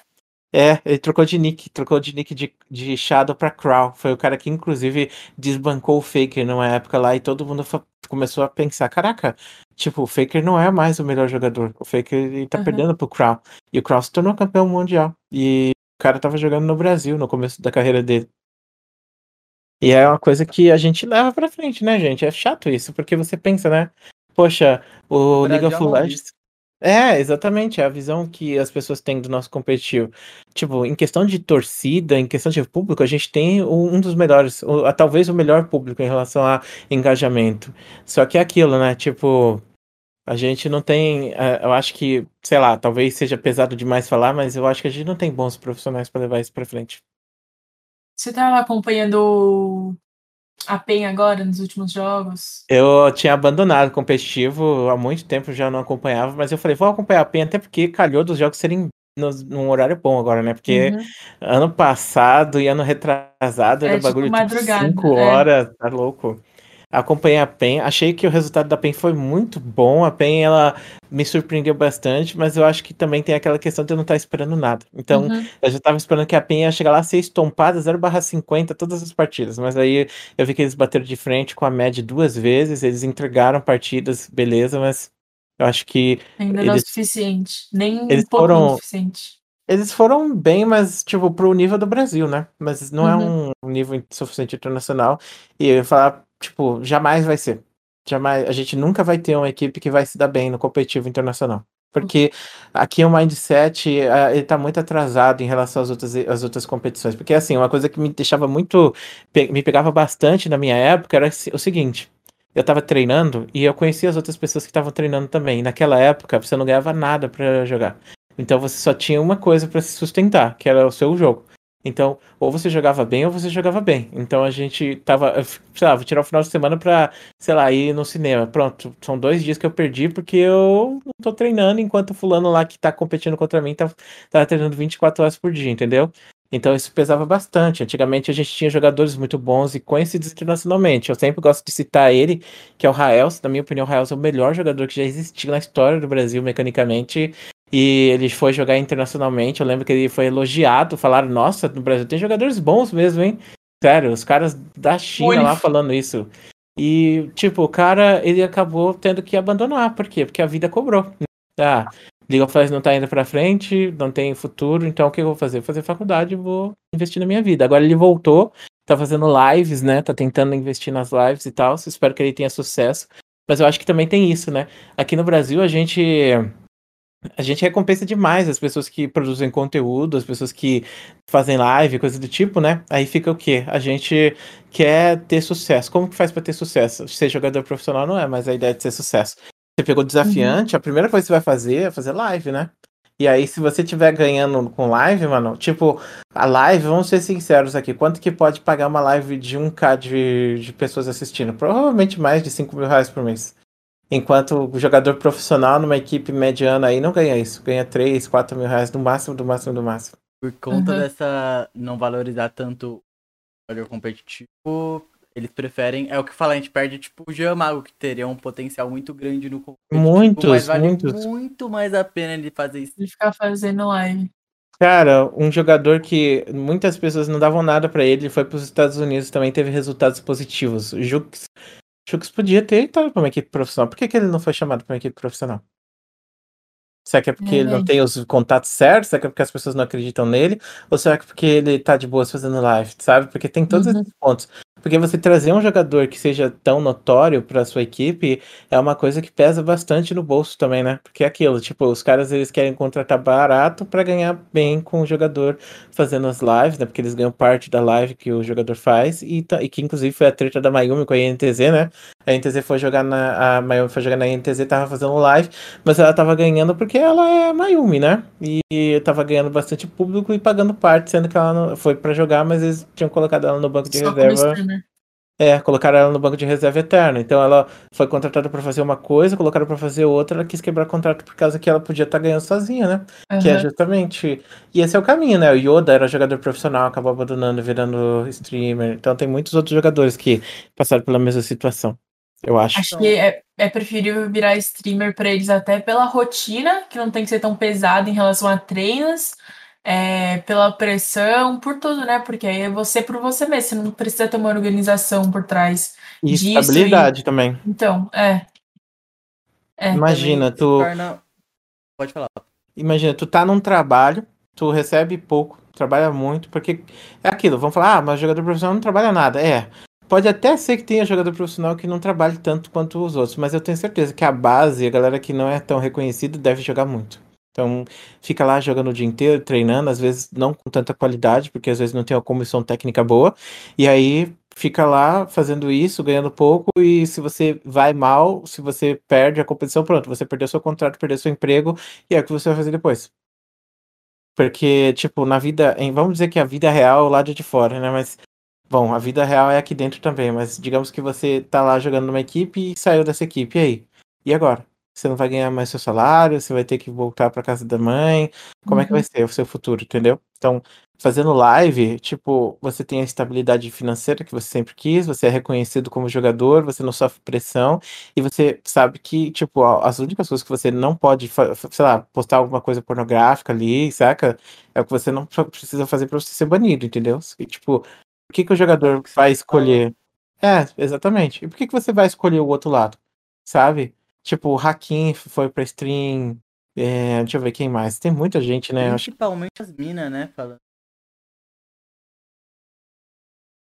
Cara, falar pra você, viu? É complicado, viu? A situação das meninas no LoL também. Porque, é, como eu disse, pra você entrar numa equipe, você tem que ter amizades, né? Então, se você tem um amigo para te chamar para participar de alguma coisa, beleza. Eu lembro que eu teve uma equipe uma vez que eu participei, que eu tinha uma amiga que ela tinha sonho de ser jogadora profissional. E ela era muito boa. Ela era realmente muito boa mesmo. Ela era melhor do que eu. E eu chamei ela pra equipe e falaram pra mim que não queriam que ela entrasse lá porque alguém podia se apaixonar por ela. Sério. Nossa. Eu tive que ouvir essa. E teve As uma... são animais, né? E teve uma equipe profissional aí que eu participei também. Não vou dar exposto, mas, cara, famosa, viu? E, mano, sério, tipo, eu tava quase entrando no projeto dos caras. Era uma equipe bem conhecida. E o dono da equipe falou para mim que, tipo, a gente tava sem um caçador, né? Porque a gente teve problemas com o caçador. Aí falou que ia botar uma menina no caçador para gerar hype pro competitivo. E aí, Meu depois que depois que a equipe tivesse andando, né, e arrumasse o caçador, a gente chutava a menina, inventava uma história para ela pegar e sair. Aí eu, excuse me, não, isso matou pra mim o projeto na hora, porque eu tô lá pra jogar, eu tô lá pra virar um jogador competitivo, não tô lá pra ficar fazendo esse tipo de coisa, entendeu? E Uhum. aí, tipo, quando você começa a lidar com essas pessoas, vai, vai quebrando um pouco o coração, porque eu participo disso desde o começo, então eu tinha essa ideia idealizada de que a gente ia criar um competitivo legal, que a gente ia focar em crescimento, em competir internacionalmente, sabe? E no final das contas, eu senti que isso se tornou uma busca por dinheiro, por hype, saca? E aí não. Isso me matou. Então, eu fui abandonando, fui trabalhando mais com a categoria de base, que é onde estão as pessoas que sonham de verdade, até chegar ao ponto que eu realmente desisti, porque eu vi que não ia ter futuro esse tipo de coisa. Uhum. A gente teve, acho que a gente até falou isso em bastan- bastantes, bastantes episódios, mas o Arthur falou sobre o Cebolão, né? Uhum. que muita gente que entrou na segunda terceira, eu acho, foi por hype, por like, porque, tipo, a equipe dele tinha ganhado e não chamaram ele depois. Chamaram pessoas mais famosas. E, tipo, é tudo por engajamento que essas coisas estão acontecendo, né? Não é mais por competição, assim, tipo, de galera boa e pá. É, tem um flow que eu gostei muito de assistir, que é o da Cherry, e ela falou umas verdades muito verdadeiras ali, mano. Tipo, por exemplo, aqui no Brasil, tem alguns jogadores que eles têm mais peso do que a organização inteira. Então pensa só, o BRTT. Se o BRTT entra numa equipe aí que é que esteja no CBLOL, mas que não seja uma equipe tipo do top, mano, o que ele vai trazer pra essa equipe, sabe? Sim. Hoje em dia a Pro Game virou Vorax. A Vorax tá até crescendo bastante, embora que tenha se metido numa polêmica recentemente. Mas digamos que na Pro Game, que era uma equipe pequena antigamente, tanto que teve que juntar com a Falclaw ou a própria Falclaw. Imagina o BRTT entrando nessas equipes, mano. Tipo, o que ele vai trazer, agregar, é muito maior do que o valor que essa equipe já tem. Então, você chega num ponto que, tipo, você tem aqui jogadores que são muito mais é, importantes para a equipe do ponto de vista financeiro do que, tipo, só o nome dele já é o que importa, entendeu? Uhum. Tipo, se você o não. Kami entrasse no qualquer É. time que fosse. É, imagina só, você chega e fala assim, pô, mano, o Kami vai voltar a jogar, saiu da PEN. Ah, entrou numa equipe do Tier B lá desconhecida. Mano, não importa quem é essa equipe. A equipe vai ganhar like, vai ganhar view, Uhum. vai ganhar dinheiro. Então, o Kami não precisa nem jogar, que inclusive é o que aconteceu com a PEN, né? Ok. Ele, nem jogou. joga, nem jogou e É. já teve um hype enorme. E, pô, traz dinheiro, cara. E é isso que movimenta, né? Então, eu pensei que com o nosso sistema de franquia ia parar. Porque aí, pô, franquias, né, meio que equaliza tudo. Então, Como assim, Todo sistema mundo- de franquias? porque, tipo assim, antigamente as equipes ficavam disputando essas, essas pingadas que dão de dinheiro no cenário, certo? Então, Uhum. óbvio que elas iam focar em pegar o máximo de dinheiro possível com contratos de fora. Então, trazer streamers grandes para as equipes que fossem pagar porcentagens, né? Ou trazer pessoas que fossem participar de grandes ações. E isso era o que pesava para eles. Esse era o foco principal: trazer pessoas famosas para a equipe, independente delas jogarem bem ou mal.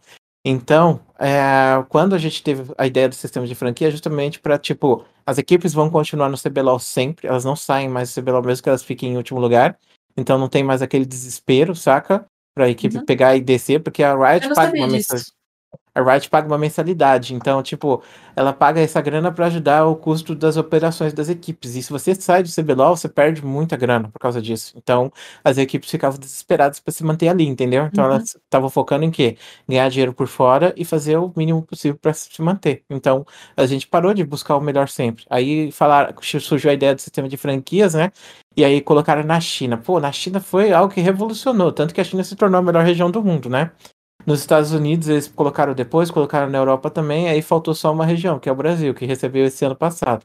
E a ideia é essa, tipo, você não tem mais que disputar os lugares e o dinheiro que a Riot ganha com a liga no geral, ela- ele é dividido. Então, todo mundo ali tá torcendo para crescer o CBLOL, entendeu? Porque o CBLOL crescendo, eles ganham mais. Então, a Entendi. ideia, a ideia não é mais você pegar e fazer mais para ficar em cima de outro, embora que isso não mudou nas equipes, ainda continua essa ideia.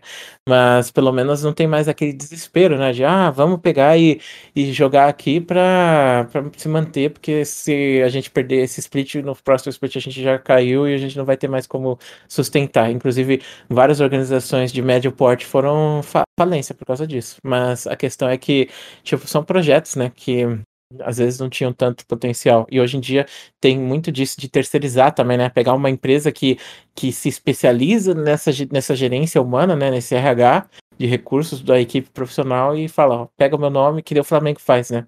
O Flamengo não, não, ati- não trabalha ativamente. O Flamengo pega, passa para uma equipe ou para uma organização e a organização toma conta. No momento, Uhum. agora, tem uma que são duas no caso, né? Uma dos Estados Unidos e uma aqui do Brasil, que é a Team One. Então, são essas duas que estão por trás do Flamengo. Ah, e muita gente criticou, né? Porque o Flamengo estava indo muito bem sobre a gestão que estava antes, né?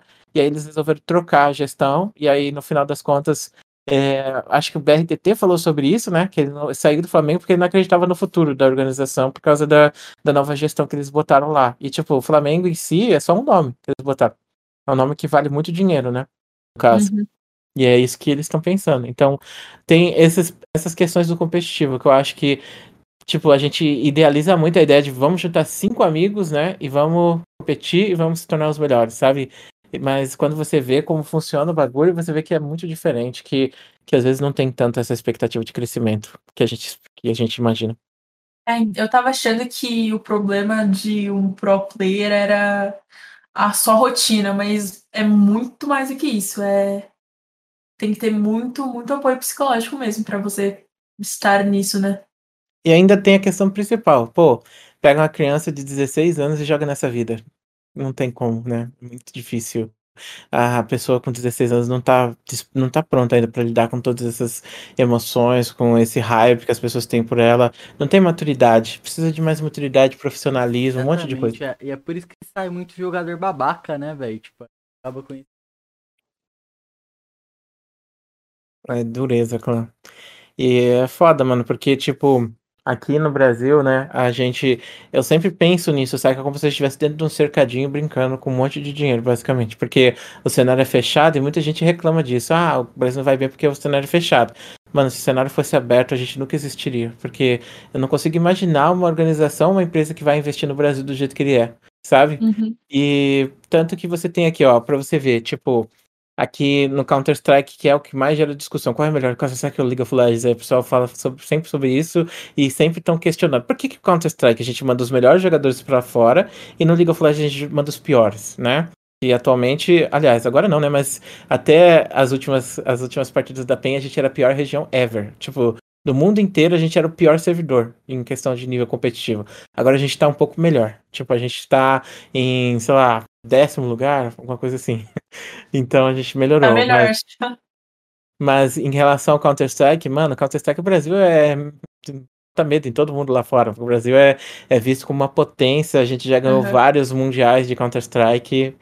E por que que tem essa discrepância? Porque, tipo assim, jogador de Counter-Strike aqui, é, quando eles estavam jogando no Brasil, primeiro que não tem cenário de Counter-Strike do Brasil, por mais que as pessoas queiram dizer que tem, ele não existe. Ele não tem o mesmo investimento. E aí, esse cenário surgiu com pessoas que eram muito apaixonadas, queriam muito fazer isso. A, a Valve fez um documentário incrível, chorei vendo ele, e falava sobre esses jogadores que ganharam o competitivo deles, né? Que foram os melhores, e falou sobre vários brasileiros. E aí, um deles, que é sobre o Fer, que era, tipo, acho que ele era suporte da, da equipe, né?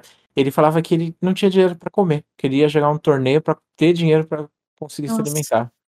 E aí, tipo, eles estavam na Kabum e não tava tendo futuro. Sabe o que eles fizeram? Pegaram uma vaquinha. O, o próprio público pagou essa vaquinha para eles irem embora para os Estados Unidos jogar. E, e, aí eles foram para os Estados Unidos lá para tentar a sorte.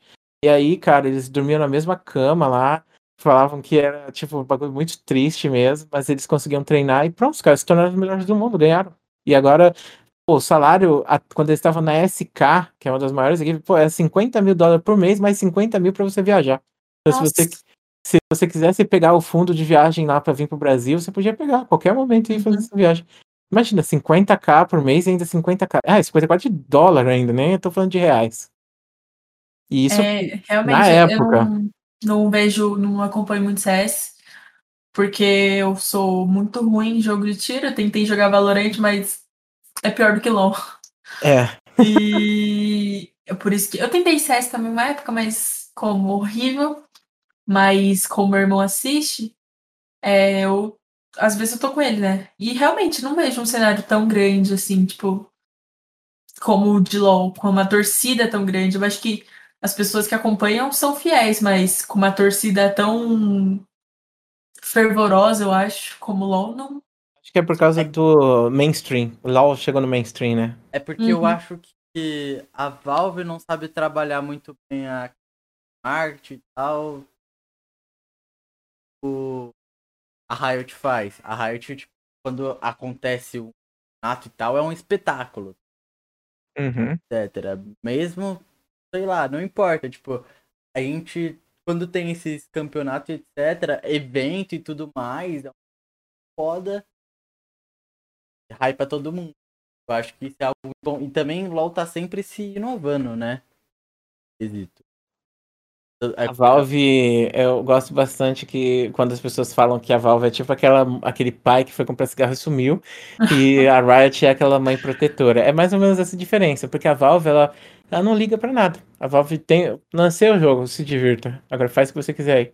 A Valve às vezes vem com umas atualizações pro jogo, tipo, totalmente sem noção. Tipo, na- teve uma atualização do Counter-Strike que quebrou o competitivo de uma forma que os caras decidiram numa reunião lá que eles nunca iam usar as mudanças que eles tinham botado no jogo, porque eles achavam que aquilo quebrava o competitivo. Os caras meteram um escudo lá que destruía o Nossa. competitivo do jogo. E aí eles falaram, é proibido jogar com escudo. Pronto, ninguém jogava com escudo, o jogo mantinha-se competitivo, né? E teve várias atualizações, várias atualizações do Counter-Strike que ninguém gostou. E a Valve é assim, a Valve, tipo, a Riot é de duas em duas semanas, a Valve é de seis em seis meses, talvez, ou até Nossa. mais. Então, a Valve e a Blizzard, na verdade, são assim. E a Valve, é óbvio que a Riot ganha mais, porque a Riot investe muito em mainstream, né? Então, tem muita gente que conhece o LoLzinho, joga LoLzinho, ou até mesmo viu o LoLzinho na televisão, porque passa, né? No Sport TV. Uhum. Eu acho que nesse quesito também. Eu, eu acho também que a, a Valve ela tem sorte. Eles têm um público é muito fiel, tá ligado? Com certeza. Porque Blizzard também. a Blizzard também. Mas a Blizzard matou Overwatch. A Blizzard matou A Blizzard tá matando todas as franquias, né? todas, todas, todas. Os caras tão perdidinho da Silva. Nossa, mano. O Jeff, cara, ter saído da porra do Overwatch 2, a gente já sabe que vai vir um bagulho horrendo, tá ligado? Ah, eu já imaginava, então. Eu vi aquilo, eu falei, mano, esse Overwatch 2 vai ser uma merda. A história é legal, mas, putz, mano, só pela história mesmo. Porque. Exatamente, só pela história. Parece que o que me fez entrar nos jogos, assim, principalmente no competitivo, foi a Blizzard, porque eu jogava. Eu jogava muito StarCraft, depois eu fui pro Warcraft, e aí depois eu voltei pro StarCraft, no caso StarCraft 2. E, cara, tipo, se eu joguei LoL foi por causa do Warcraft, porque eu jogava já o Dota naquela época, saca? E eu acompanhava o competitivo de StarCraft também na Coreia, que na época que a SKT1, eu gosto muito de citar isso, que é a época que a roupa da SKT1 era azul, não era vermelha. Eu assisto a SKT1 desde essa época, sempre torci pra SKT1. Velho, né? Gosto muito da SKT1, cara. Eu gostaria muito de ter uma camiseta da SKT1, acho que vou comprar uma um dia, azul, no caso. azul. É meio- porque a SKT1 é, uma, é um conglomerado lá de alguma coisa, tem posto de gasolina da SKT1, tem um monte de coisa lá. Nossa. Então, é tipo aqui no Brasil, a Kabum, tem aqui, tem Ah. várias lojas que estão começando a chegar no competitivo agora, né? Então, Uhum. aí lá você tem essas grandes empresas, a SKT1 e a. Esqueci o nome da outra, mano, mas são, tipo, todo mundo fica discutindo para as duas, porque são duas empresas rivais lá, saca? E aí sempre que vai ter disputa entre os dois, eles chamam de Telecom Wars, porque são duas empresas grandes que tem bastante coisa de telecom, celular, coisa do tipo, sabe? Tipo, imagina que vai ter uma, uma treta entre a equipe da Vivo com a equipe da TIM, sabe? Era mais ou Uhum. menos isso. E é sempre legal essas Foda. disputas. Mas eu sempre me inspirei bastante nos coreanos no geral. Sempre gostei muito de competição. Não, sim. Mas entrando nesse quesito, eu acho que a gente tá. Eu acho que hoje em dia a gente tá na pior época dos games. Na indústria dos games. Eu Acho que depende, hein? Eu, eu vou falar o porquê. Pra mim, por exemplo, eu tô muito frustrado, porque não é estar esperando um jogo inovador, mas eu acho que todas as empresas, elas pararam no comodismo e falou, tá bom, vamos fazer isso aí, vamos atualizar o jogo aqui, vamos fazer o 2 desse jogo que dá sucesso, vamos ganhar dinheiro e vamos fazer isso até acabar. Uhum. Principalmente, beleza, época de pandemia, trancou é, jogos aí, Hollow Knight Silk Song nunca lança, é nóis. Um dia. Um dia. Dia lança. Enfim, mas principalmente nesse ano que tá mais escasso o jogo, é hora dessas empresas de competitivo, principalmente, começarem a atualizar os jogos dela e etc. Pra. Que nem, eu acho que era a chance perfeita, por exemplo, deles ter feito esse over... Pra mim, Overwatch 2 deveria ser uma atualização só. Também acho. era pra ser uma atualização, vamos mudar aqui. E falando sobre o. Overwatch, é um mercenarismo gigantesco, né? Porra, os caras pegam o jogo e falam: Ó, se você tem o Overwatch 1, você vai poder jogar o Overwatch 2. Só que você vai poder jogar só o online com restrições. Então, se você tem. O que significa isso? Se você tem o Overwatch 1, não vai ter mais como você jogar ele online. Porque ele vai virar o Overwatch 2 automaticamente, só que capado. Então, pra você jogar o Overwatch 2, você vai ter que comprar o Overwatch 2. Mas se você quiser jogar o Overwatch 1, você não vai poder jogar o Overwatch 1 porque ele vai ter virado o Overwatch 2 automaticamente. Só que capado. É, só ênfase na parte capado.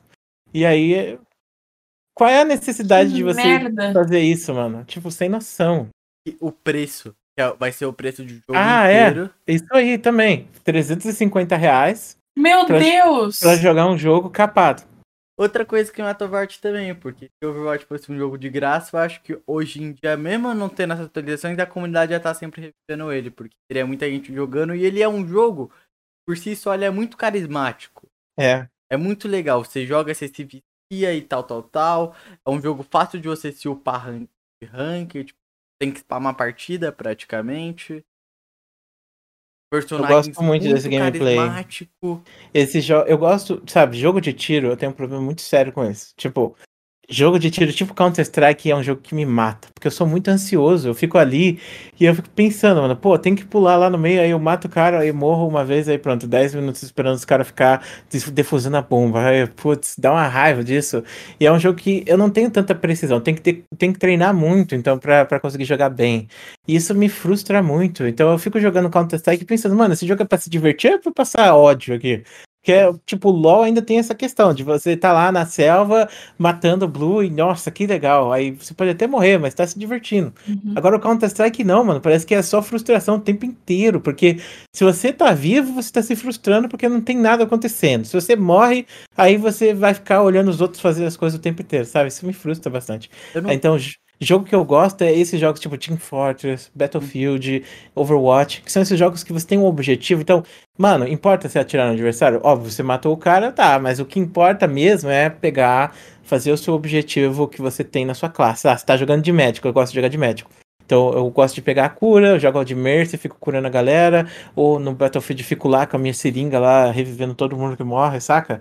É isso que me deixa divertido, me faz ser divertido esses jogos. Exatamente. Você não precisa ser o mestre e tal pra você se divertir jogando jogo. Você, é assim, você tem que ser bom, senão você. É. Você senão só é de, se diverte se você é bom.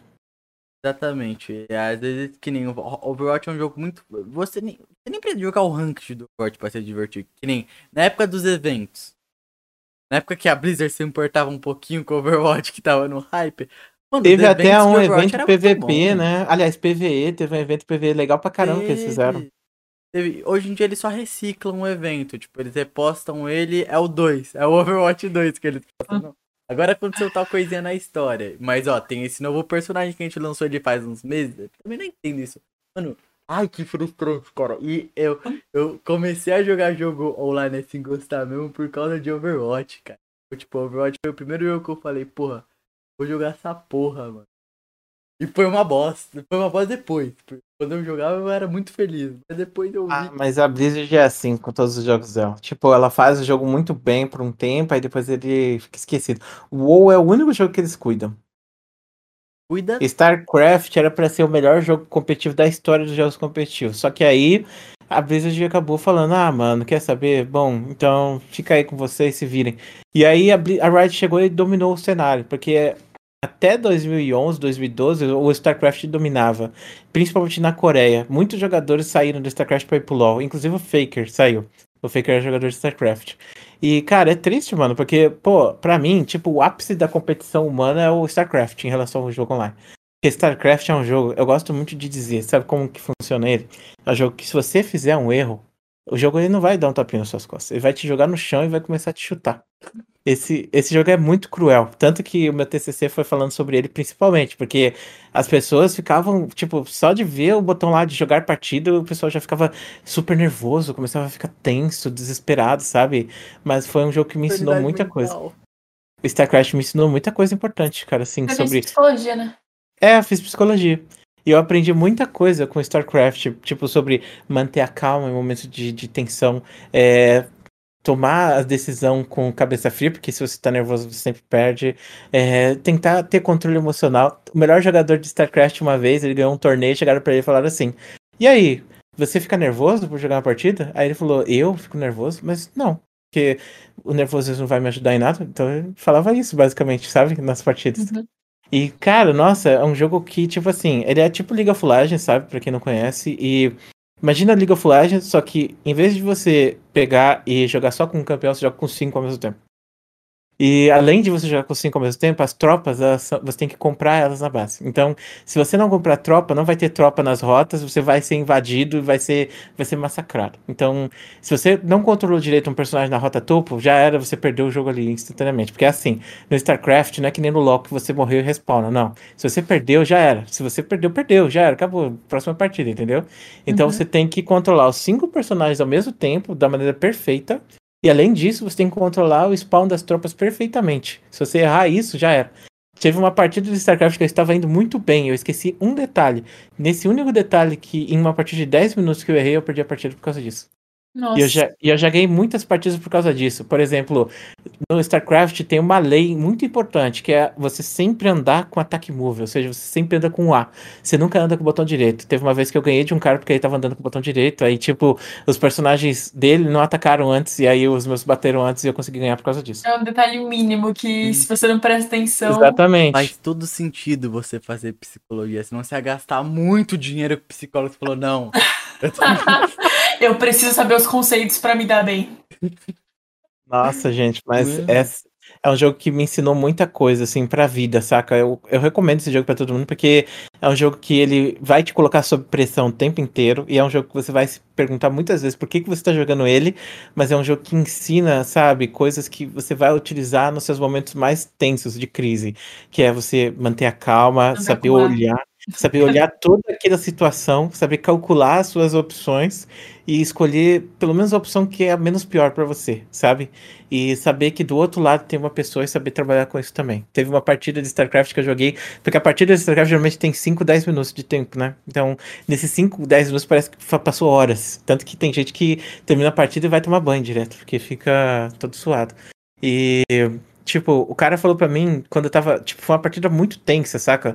E acabou que nós dois estávamos se batendo muito, sabe? Num, num nível muito hardcore.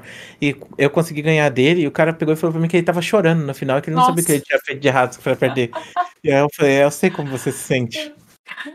Sério, mano, Era- tem. Caraca, que loucura. Mano, mas voltando pra essa questão. O mais frustrante da Blizzard, a gente olhando fora, e pra nós parece aquele cara que tem ideias geniais.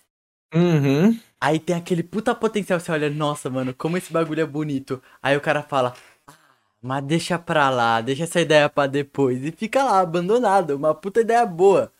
É.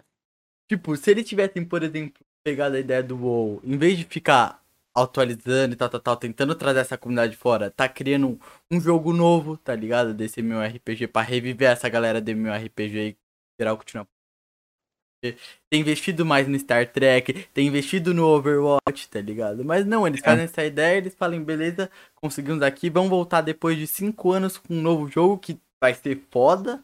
A gente vai abandonar de novo, aí depois, com cinco anos, a gente vai voltar. Mas sabe o que eu acho que aconteceu com a Blizzard? Eu acho que aconteceu. A liberdade da Blizzard custou a alma dela. Foi isso que aconteceu. Porque a Blizzard ela fazia parte de uma empresa maior, né? E aí essa empresa ela basicamente falava, mano, faz o que você quiser aí, se vira, se você precisar de dinheiro, pede, a gente confia muito no que vocês estão fazendo. Era assim, é assim com a Riot e a Tencent. A Tencent, embora seja a dona da Riot, ela não influencia as decisões Dona da Riot. mundo. É, dona do mundo também. É do Dr. Mundo, sei. e aí, Caramba. tipo, pra você ver como a Tencent não influencia tanto a Riot. A Tencent chegou e falou: faz aí o League of Legends celular, mano, vocês estão perdendo a oportunidade. A Riot falou: não, não vamos fazer não. E aí a Tencent, beleza, então a gente vai fazer o nosso League of Legends celular, que eles fizeram lá o Arena of Valor. E isso deu uma treta entre as duas, mas, pô, não importa. E a, a Blizzard, mesma coisa. Só que aí, essa empresa grande comprou a Activision. E aí ficou o estúdio da Activision e o estúdio da Blizzard. E aí a Blizzard pensou, mano, por que a gente não junta com a Activision e pega uma grana violenta e se compra pra fora disso? Aí eles fizeram isso. Eles pegaram, juntaram uma grana violenta, e aí 10 bilhões de dólares, alguma coisa assim. e, Caralho. e aí eles se compraram pra fora disso. Aí pronto, acabou. Agora a gente tem a Activision Blizzard, que é uma empresa só, que é dela mesmo. Que inclusive tá se vendendo agora pra Tencent também. Já vendeu acho que uns 50%.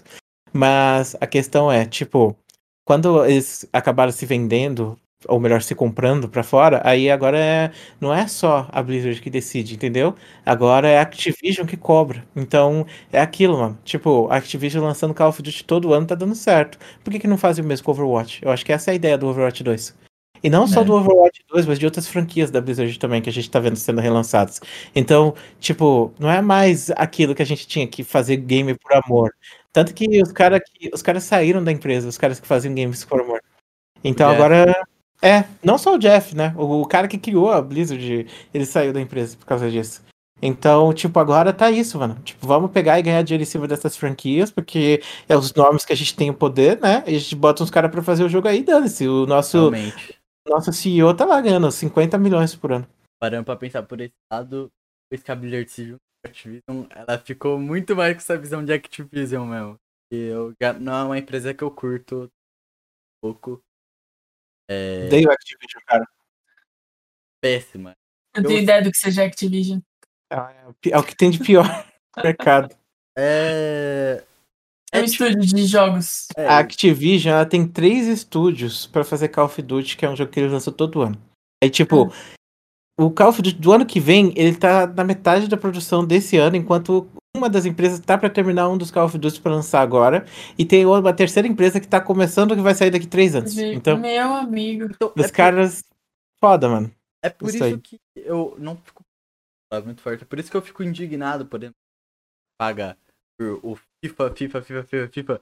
Não é, É. porque é um jogo, é um simulador, tipo, papá. Eu entendo que o jogo tem um. O problema é que eu não sinto esse amor. é, Pra mim tem que ter uma parada, tipo. Porra, pra mim eu acho que você mente pro seu público quando você entrega um bagulho que não é verdadeiro, tá Concordo. FIFA é um bagulho que eles abandonaram, mas é um bagulho muito fácil de se reinvender porque o futebol tá mudando toda hora, tá? O Sim. futebol tá mudando toda hora, você só pega o que tá acontecendo personagens. no mundo real, taca no jogo, tá ligado?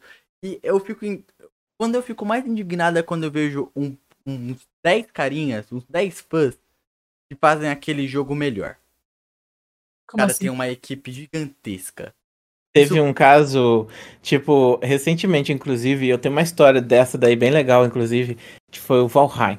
Mano, o Valheim foi criado por cinco pessoas. Esse jogo, nos cinco primeiros dias, vendeu 5 milhões de cópias. Cacete. Gerou uma grana violenta e foi um jogo incrível. E o melhor de tudo é que, tipo, foi um jogo que eu fiz vídeo e os caras viram meu vídeo e vieram me mandar mensagem falando sobre isso. Aí É, eu, caraca, mano. parada, mano. É, e eu fiquei pensando, mano, como assim? Tipo, do nada, os caras vêm me mandar mensagem e falam, não, eu sei que você já tem o jogo, mas toma mais um aí de graça pra você.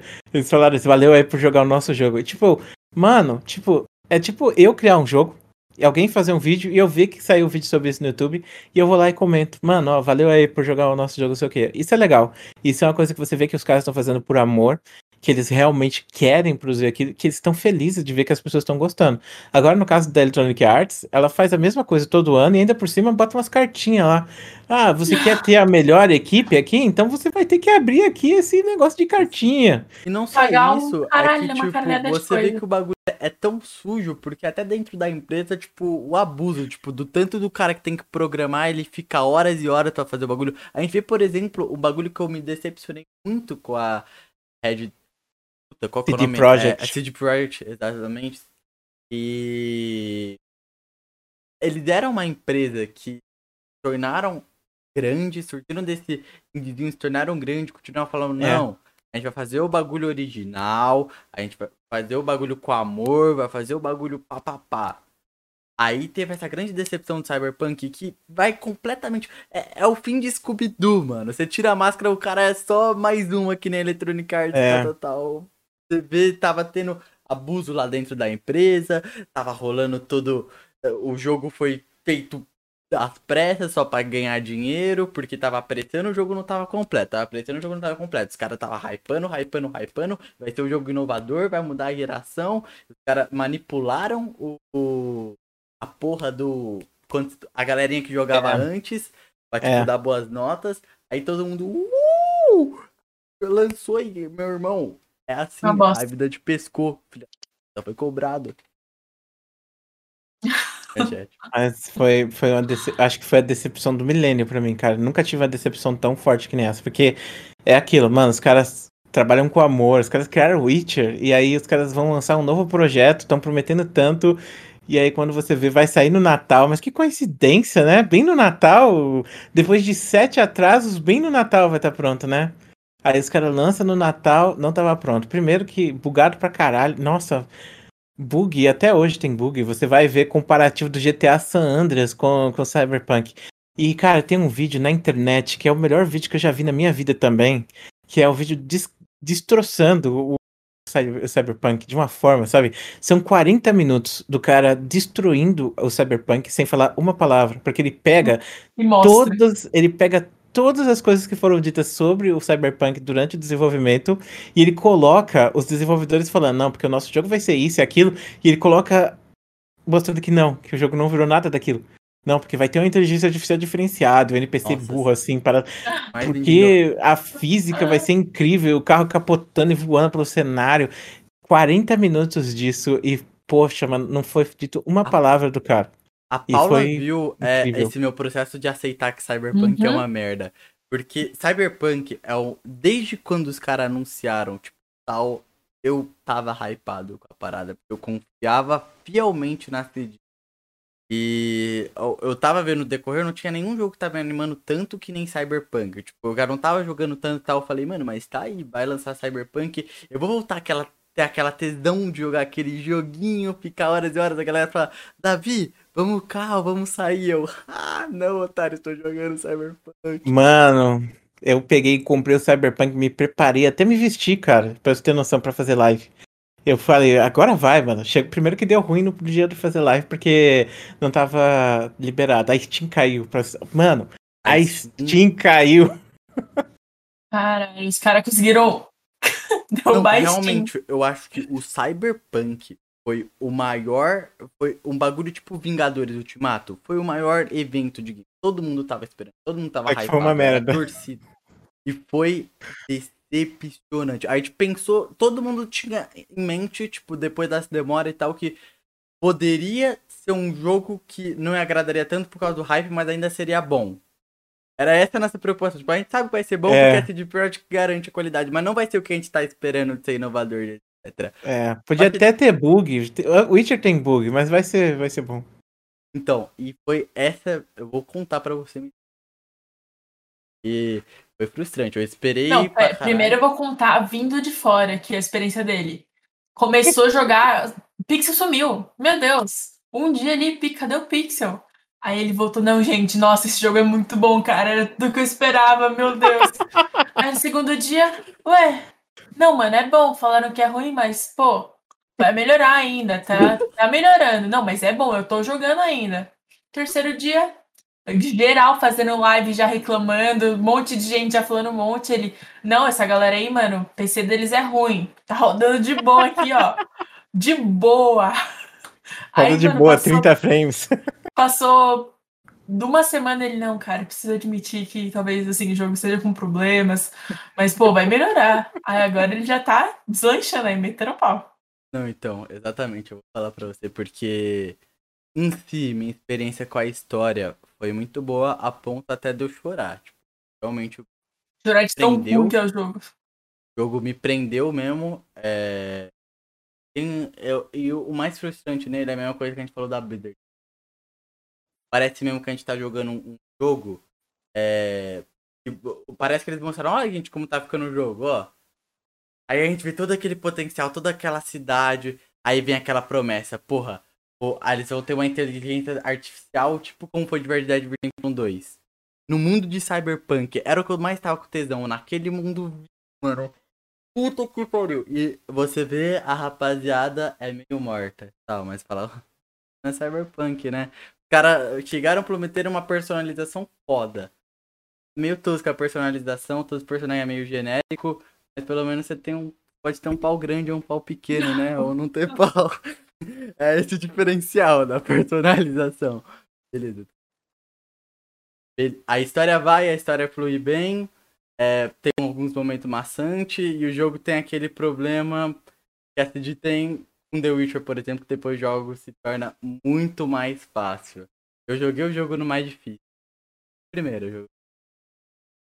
Então, ele se torna realmente muito mais fácil, muito mais do que foi com o The Witcher. No The Witcher você tinha que usar a cabeça. E você vê no começo parece um bagulho complexo, o combate e tal. Mano, você pode zerar tudo fazendo só uma parada, tá ligado? E eles falam, não, tem tal arma que é muito foda, mas essa tal arma que é muito foda parece um hack. Você chega, tem que nem uma arma que você não precisa mirar pra atirar. Você, Uhum. faz- você só atira e ela vai nos inimigos. Que realidade. Então, mano, é, é realmente foi frustrante. E o jogo foi mal feito pra caralho. Ele tinha uma parada que ele tinha um grande potencial. Pau no meu cu mesmo, tá ligado? E eu tenho quase 100 horas desse jogo, tá? Só pra você ter ideia, eu fui até o final. Eu explorei cada parte pra falar que valeu a pena meu dinheiro. Eu me emocionei. Eu... E os personagens lá são ótimos. Eles realmente têm uns NPCs muito bons. Tem um personagem secundário muito bom. Eu me apaixonei pela mina que eu, que eu namorei ela no final, tá ligado? Porque ela é caipira e ela tem uma voz de caipira. Eu ficava, caralho, caipira. Mano, eu transei com ela dentro de um robô, tá ligado? E Meu foi Deus. muito da hora. A Então, dublagem do jogo é muito boa. A Isso é uma dublagem coisa do que jogo é realmente ficou bem.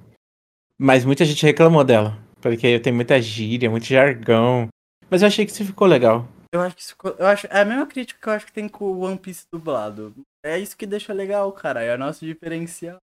Que nem é muito. Às vezes fica estranho, mas eu gostei.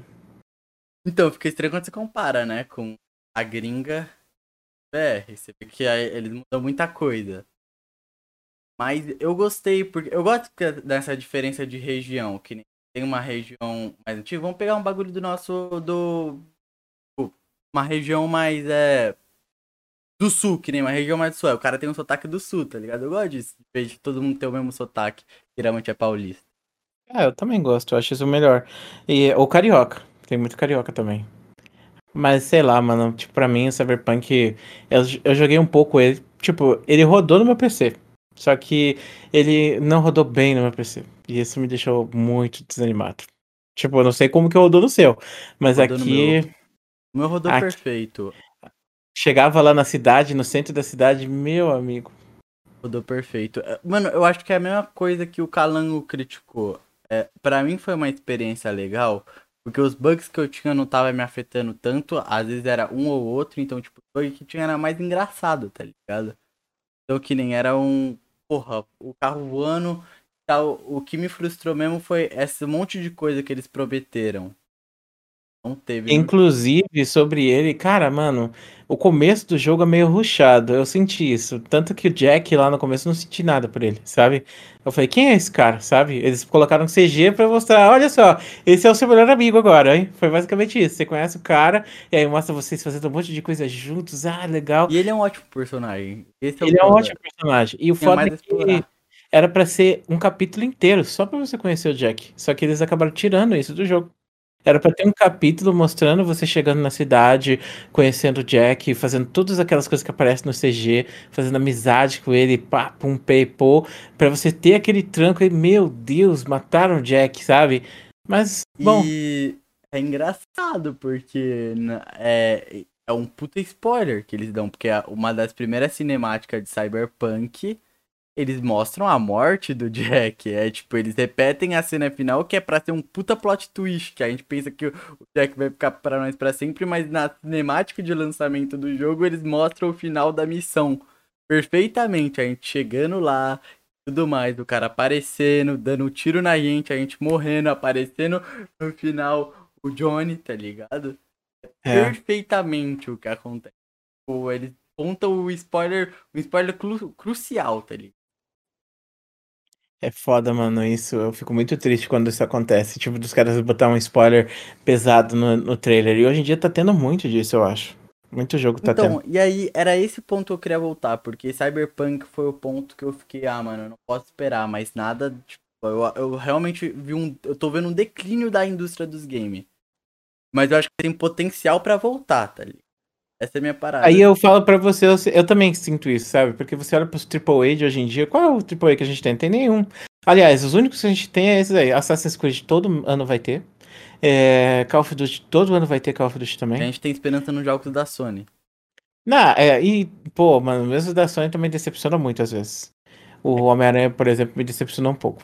Pra mim, eu acho que o decepciona nos jogos da Sony é especificamente que parece que. Não sei, eu não sei se você nota isso, mas parece que todo jogo da Sony é um igual ao outro com skin diferente. Sinto, sinto. É mesmo. O Ghost of Tsushima não ia comprar, porque eu achei que não ia ser uma boa ideia. Aí eu peguei uma promoção, comprei, fui jogar, mano, literalmente todos os jogos. Por exemplo, aquele lá da menina lá do cabelo vermelho, que eu esqueci o nome. O- Horizon Zero, Zero É, isso, esse aí. Qual a diferença entre o jogo lá do Japão com esse? A diferença é que um é no Japão feudal e o outro é no futuro. É a única diferença. E ainda tem o outro, Infamous, também. É muito parecido os esquemas, os formatos, né? As histórias também são muito parecidas. São É sempre um parecidas. personagem, um personagem fraco que surgiu do nada e de repente cresceu, virou o personagem mais foda e salvou o mundo. Pronto. É, Isso então, é- é, o. Eles se tornaram, acho que, a, a Marvel do, dos É. jogos. Tipo, a gente É. gosta que nem, mas acontece que todo jogo quer ser um God of War. É. Muito isso. É, Tipo, ele Mas aí eu falo pra você uma coisa, em questão dos grandes estão caindo. Tanto que, pô, o Last of Us foi, tipo, os caras compararam o preço do Last of Us, produção, 5 anos, com o Mario, o emulador. O, o emulador do Mario vendeu mais do que o, sabe aquele emulador do Mario? Que a Nintendo é foda, né? Os caras chegaram e falaram, mano, o que que a gente vai lançar? Ah, pega o emulador do Mario 64 e lança aí por 299 que a galera vai comprar. Nossa. E os, cara fiz... e os caras fizeram isso e vendeu mais que o Last of Us no mês do lançamento do Last of Us. Cara, sabe um jogo? Um, eu acho que tem um tanto um extremo potencial pro competitivo, como um extremo potencial pra ser um jogo muito foda e marcante, Pokémon. Tetris Online. Ah, errei. Calma, calma. Mano, imagina se o competitivo do Pokémon fosse perfeito. Seria mesmo. Inclusive vai sair o MOBA do Pokémon, né? Vai sair o MOBA do, ah, vai sair o MOBA do Ah, vai sair o Pokémon. MOBA do Pokémon. Em vez de eles investirem em fazer um jogo bom do Pokémon, eles vão lançar. Dá dinheiro, né, cara? E a Tencent que tá fazendo, inclusive. E pra A celular Tencent. também, né? É, pra celular. Ah, cara, mas ó, falando pra você sobre games, em relação aos grandes estão caindo, mas os pequenos estão surgindo aí. Pensa aí, quantas experiências OPs não tem de indie? Eu acho que os Então, é estão segurando. Eu acho que a nossa próxima era dos games vai ser a era dos indies. Acho que já tá, hein? Eu acho que falta um pouquinho. Eu acho que falta Ó, um vou falar pouquinho. pra tu, na minha lista aqui dos últimos jogos que eu mais joguei, acho que, tipo, sete jogos foram indie, sendo que o último que eu joguei é, 68 horas foi o Valheim, que é um indie, que foi feito por cinco pessoas.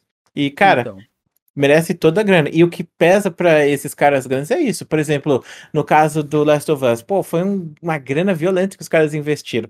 Enquanto o cara do Valheim com certeza lucrou 50 vezes mais do que o galera do Last of Us. Porque o Last of Us pode ter vendido mais, mas, mano, o Valheim foi feito por cinco pessoas. E cinco pessoas dividindo o que no Last of Us vai ser quantas? 500 pessoas? Talvez até mais.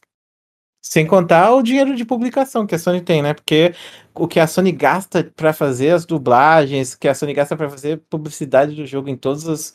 Nossa, mano, é muito... acho que eles pagam um jogo, sabe?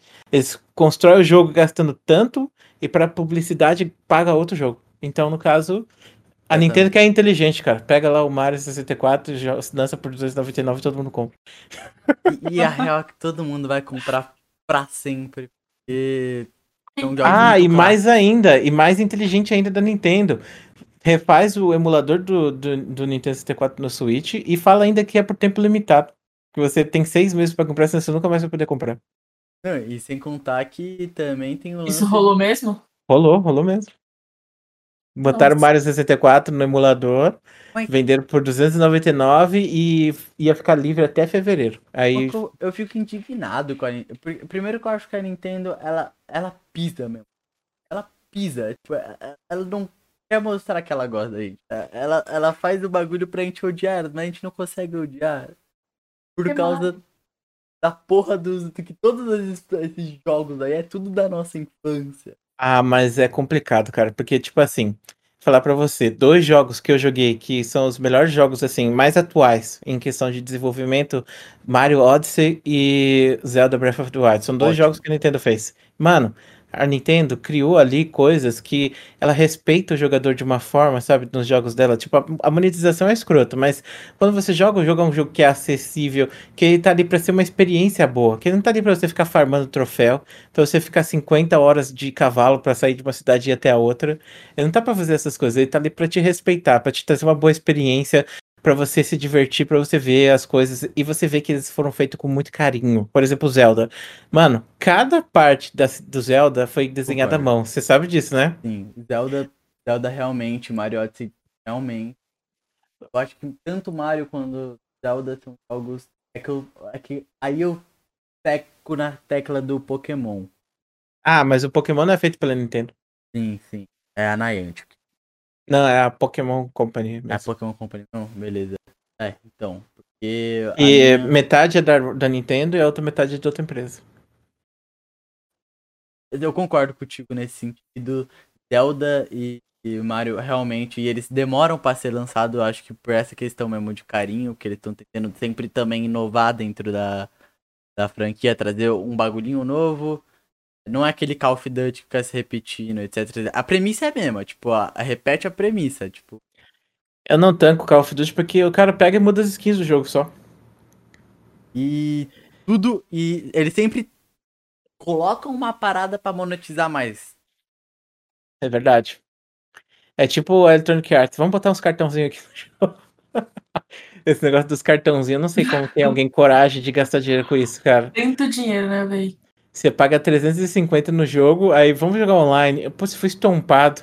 Ah, por que, que eu fui estompado? Ah, porque o cara tem um cartãozinho do Cristiano Ronaldo. Pô, como que eu faço pra ter? Tem que comprar cartãozinho por 350 e é aleatório ainda? Meu amigo. Nossa, é muito. A Electronic Arts é a mais suja de todas, de longe, de longe mesmo. Quem eu tô esperando é. Ei, é o The Ring. Eu acho que vai ser bem. Eu, eu espero, mano. Espero que eles vão. É o. A que fez Dark Souls, tá? É From Software. Software. E eles vão juntar com o editor de Game of Thrones. Fazer um bagulho mais RPGzão, né? Que a gente teve um bagulho mais. É... Qual que é o nome? É um. Puta, era. Um action RPG. A gente teve um action RPGzão muito tipo. Foi o. O, o Sekiro, tá ligado? Sekiro. Sekiro foi muito frenético, mais que Bloodborne. E agora a gente tá- vai ter um que é mais esse sistema de build, etc. A gente criar nosso personagem. Eu tô muito. E ele quer mostrar, no, por exemplo, a estética, eu achei bem. Caralho. Porra, eu me cortei aqui. Eu- Como assim? Cara, Fica foi isso brincando com aqui. cortador. Eu apertei na minha mão sem querer, velho. Idiota. Como assim? Do nada. Enfim, mas foi o.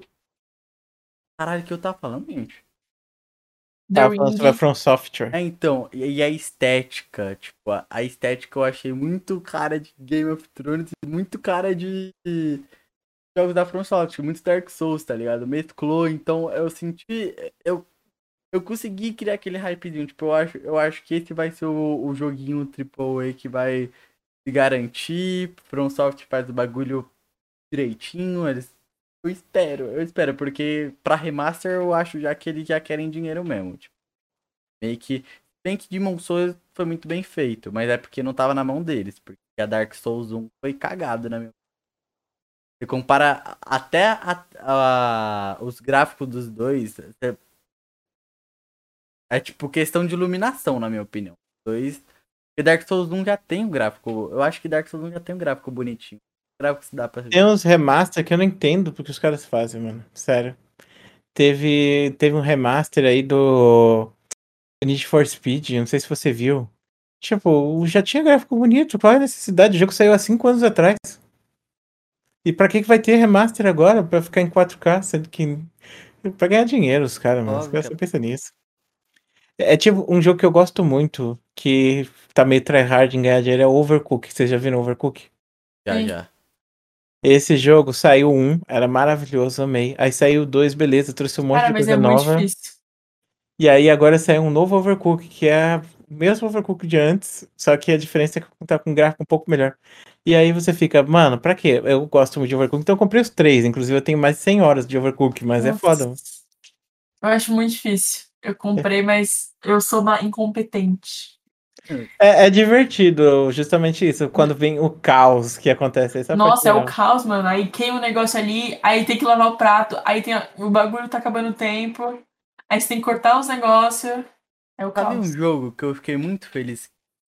É. Among Us. também. Fiquei muito feliz. No Game Awards, que tem um Game Awards e tal, ele recebeu o prêmio. Teve muita gente falando, ah, mas o jogo ele não é de. não é desse ano e tal. Eu falei, mas mano, o jogo se tornou importante agora, tá ligado? Ele se tornou uma febre agora. É muito mais justo, tipo, falar dele agora, tá ligado? Ele é relevante agora. Foda-se o ano que ele lançou. E Ele- foi feito por cinco pessoas também, eu acho. Se eu não me engano. caramba. Ou menos. Continua essa equipezinha. Fizeram ali as atualizações. Mas eu acho legal a o respeito que eles têm. Por exemplo, eles estavam fazendo Among Us 2. E aí, quando explodiu o Among Us 1, aí eles falaram, mano, vamos parar de fazer o 2, porque a gente vai pegar e investir tudo que a gente tá fazendo aqui pra pegar e manter os servidores ligados. E foi Uhum. incrível. Nossa, foi maravilhoso o que eles fizeram. também. É, E é o, um jogo que se deu muito bem por conta da pandemia, né? também acho. É o jogo que, tipo, eu sinto que conseguiu unir todo mundo. É, o, é, é aquele joguinho de tabuleiro, tabuleiro que você joga com seus amigos, tá ligado? É o detetive É. uniu todo mundo, foi um bagulho legal e tal. Eu acho que saturou muito rápido também. Veio e saturou muito rápido. Nem o Hakim até hoje posta vídeos de Among Us. Mas eu respeito o Fun Hakim. fact, eu só Gostoso. assisto, eu só durmo assistindo Among Us. Sem, Caraca. tipo assim, eu assisto, cara, eu nem, nem gosto do tanto jogo, tá ligado? Mas esses últimos, sei lá, dois meses, eu só durmo assistindo Among Us. Então, obrigada, Hakim, continue postando. Mas é um jogo que ele dá certo por conta dos seus amigos. Tá? Funciona assim, você jogar ele, tipo, online e tal, é. Não é, não tem graça. O jogo não faz sentido. Você fica... Ele é o hide and seek do Minecraft, já jogaram? Uhum. Já. É o hide and seek, é o, é o online, tipo, Among Us. E a- o sistema de chat também eu acho meio. É confuso, tá ligado? Eu acho que tem muito pouco tempo aí o cara só fala head. Aí se ninguém falar nada é o head, tá ligado? É. Né? É muito. Ele funciona muito mais daquela forma. Mas é Eu isso. acho. Acho que o legal dele é que, tipo assim, você constrói as histórias, né? Tipo, você vai jogar uma partida e dependendo do que acontecer naquela partida, é isso que justifica a história, entendeu? Toda vez que você vai entrar, a interação que você tem com aquelas pessoas que cria aquela, aquilo, sabe? Aquela experiência. Eu acho isso muito foda, cara, porque ao invés de você entrar no MMORPG onde você tá seguindo ali nas, nos trilhos, né? Mesmo que seja mais aberto pra você fazer coisas, no Among Us não é como você interage com a pessoa que influencia o jogo. Isso é legal pra caramba. Sim. Eu gosto muito disso. E principalmente quando a pessoa pega, tipo, a tática, tipo, ah, então esse é o jeito que fulano mente, papapá, pum, pum, pum, aí você É. tem que mudar a rota e tal, tal. E conhecer os macetes do jogo pra você poder usar eles ao seu favor. Então você vê fulano que ficou 5 segundos lá, você fala, não, mas não é 5 segundos isso daí, você consegue fazer em um segundinho, tá ligado? Exatamente. E agora tem uns mods também diferentes, tipo. Que é tipo polícia ladrão. Aí tem os poli policiais, aí se você se, tipo, bate, assim, se encontra, aí o cara vira policial. Aí também tem o bagulho de, do voice, tipo, por proximidade. E aí você vai chegando perto, aí você consegue ouvir o que a pessoa tá falando. Aí você passa, você não ouve mais. Aí é Esse- mais interessante. Isso me lembrou da mecânica mais tóxica já colocada num jogo. Eu acho que foi colocada justamente por causa da toxicidade, que é uma do Call of Duty. Quando você mata o cara, abre o microfone dele pra você ouvir o que ele tá falando. Meu Deus, por que fizeram isso? Toxicidade master, mano. Você, Não tem nenhum objetivo não ser horrível. você mata o cara e um segundo depois aparece lá o cara. Filho da puta! Cara, é por Incrível. isso. Of Duty só pode ter caras muito.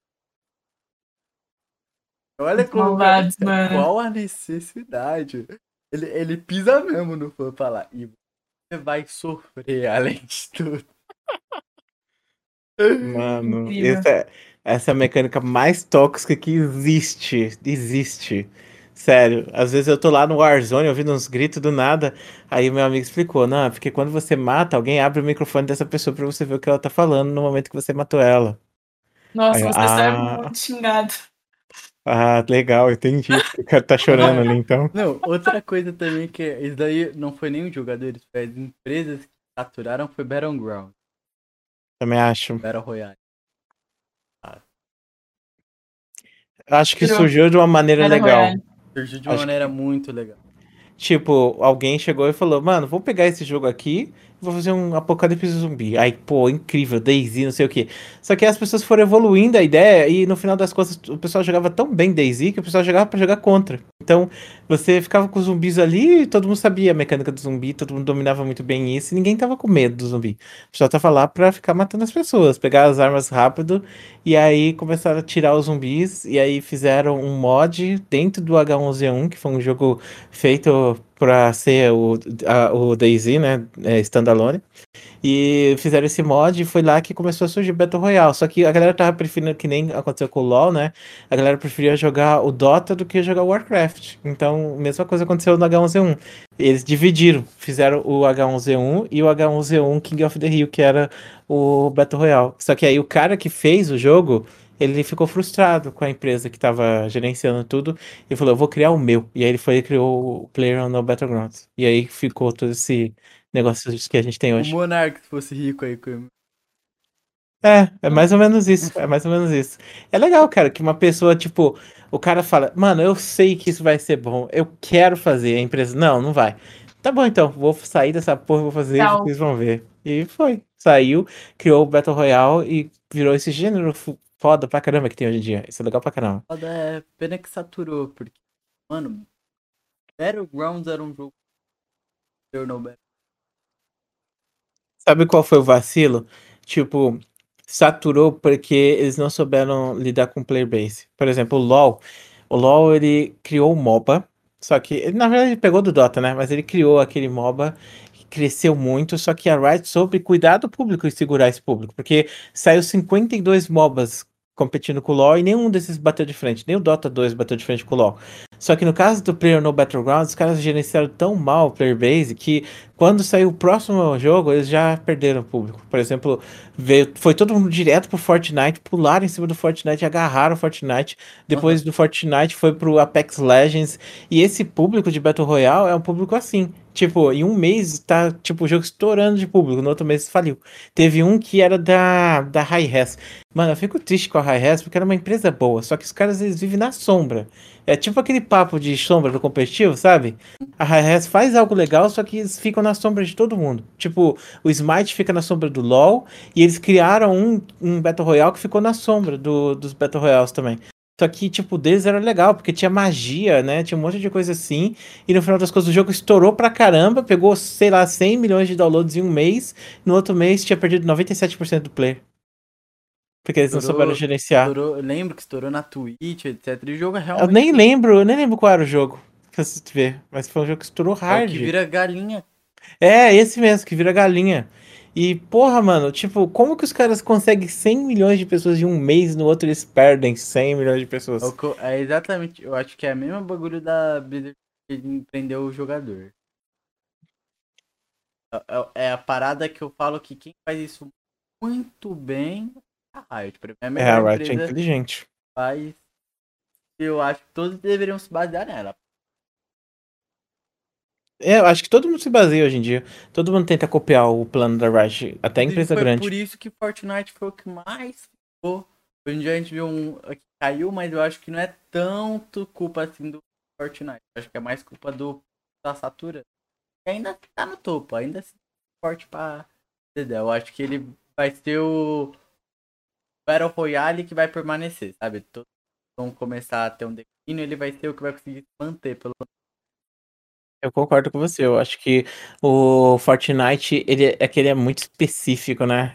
Ele é diferente e parece que ele tem um público, ele foca mais nesse público infantil Minecraft, né? Então acho que ele consegue, ele consegue conversar bem com esse público, enquanto os outros não conseguem. Tipo, você vê o público, acho que não sei se é por causa do público específico que que um mês tá em um jogo, no outro mês tá em outro, se é questão de público, mas é incrível, mano, porque esses jogos, tipo, o Fall Guys. É um outro exemplo de jogo que pegou estourou, né?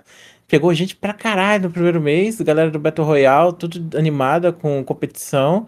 E aí passou um mês os caras já estavam abandonando o jogo, o jogo faliu. E aí. O problema do Fall Guys, meu, é muito enjoativo.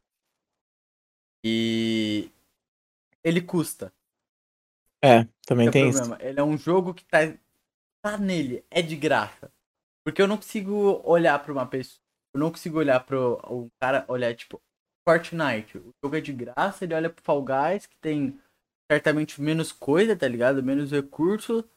Você vê que o bagulho é enjoativo, você fala, ok, por que eu vou pagar 50 conto em Fall Guys Eu posso jogar Fortnite. Exatamente. Mesma coisa é Battlegrounds não deu por causa disso e também porque é um jogo pesado. Nossa, Battlegrounds, pelo amor de Deus. Muito mal otimizado. Horrível, aquele jogo é muito pesado. É tipo um caminhão aquela porra, sem brincadeira.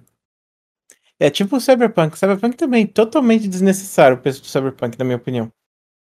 Necessário, muito mal otimizado. É tipo o Call of Duty Warzone lá com 220 GB de jogo. Pra que isso, mano? Nossa. Um jogo que era muito mal otimizado era Ark. Eu sou apaixonado, né? Também gosto desse tipo. Então, por isso que eu fui jogar o Valheim. Valheim é tipo Ark também. Ark. Mano, é que a minha pira é especificamente. É, eu, eu me sinto uma criancinha muito feliz em ver os dinossauros, eu tamando eles. Tal, aí, mano, e você cria um vínculo com o tal dinossauro, tá? Põe nome. Foi nome, eu tinha um piteiro que chamava Paula, morreu. Eu fiquei muito. É. Eles ficavam, ah, a Paula tá fugindo, eu na calça em Milão. O que tá acontecendo, galera? E, Aí tipo, contaram que o dinossauro era a Paula. Qualquer Que dó. um poderia morrer desse piteiro, menos a Paula. E ela morreu, e foi de um jeito ridículo. Porque o meu. Quando eu tava jogando, eu não conseguia ver que o. Embaixo de mim tinha uma base. Eu não tava pegando. É chunk que fala? Uhum. Eu tava pegando o chunk, aí eu fui descer um pouquinho, sabe? É só pra ficar próximo do mar. É simplesmente pra ter uma visão mais bonita do jogo. Eu desci e a torreta. Nossa. Caramba. Eu curto jogar PVP, Ark. tá? Eu acho que fica mais emocionante. A interação, principalmente, o voice deles é muito. É, gente, Tem um jogo que eu sempre quis jogar que é o Rust, que é a mesma pegada, né? E eu acho engraçado que tem um criador de conteúdo do Rust que o cara é psicopata, mano. Aquele cara é literalmente psicopata, sério. Tipo, ele cria umas armadilhas, ele cria uma base fake. E é cheia de armadilha a base. Aí a pessoa entra na arma- nas armadilhas dele e fica presa lá. E aí ele começa a fazer uns jogos mortais com a pessoa, sabe? Nossa. E aí ele fala, você mate o seu amigo agora Que e aí você vai poder sair. E aí come... ele faz uns vídeos com isso, cara, e é muito interessante. Mano, é muito interessante. Então, esses jogos assim de sobrevivência, eles te dão uma liberdade muito. Ansioso pro Ark 2. Joga Valheim, cara, é com Viking, é muito bom. Vamos, Viking. É com Uma Vikings das o minhas séries Valheim. favoritas, Viking.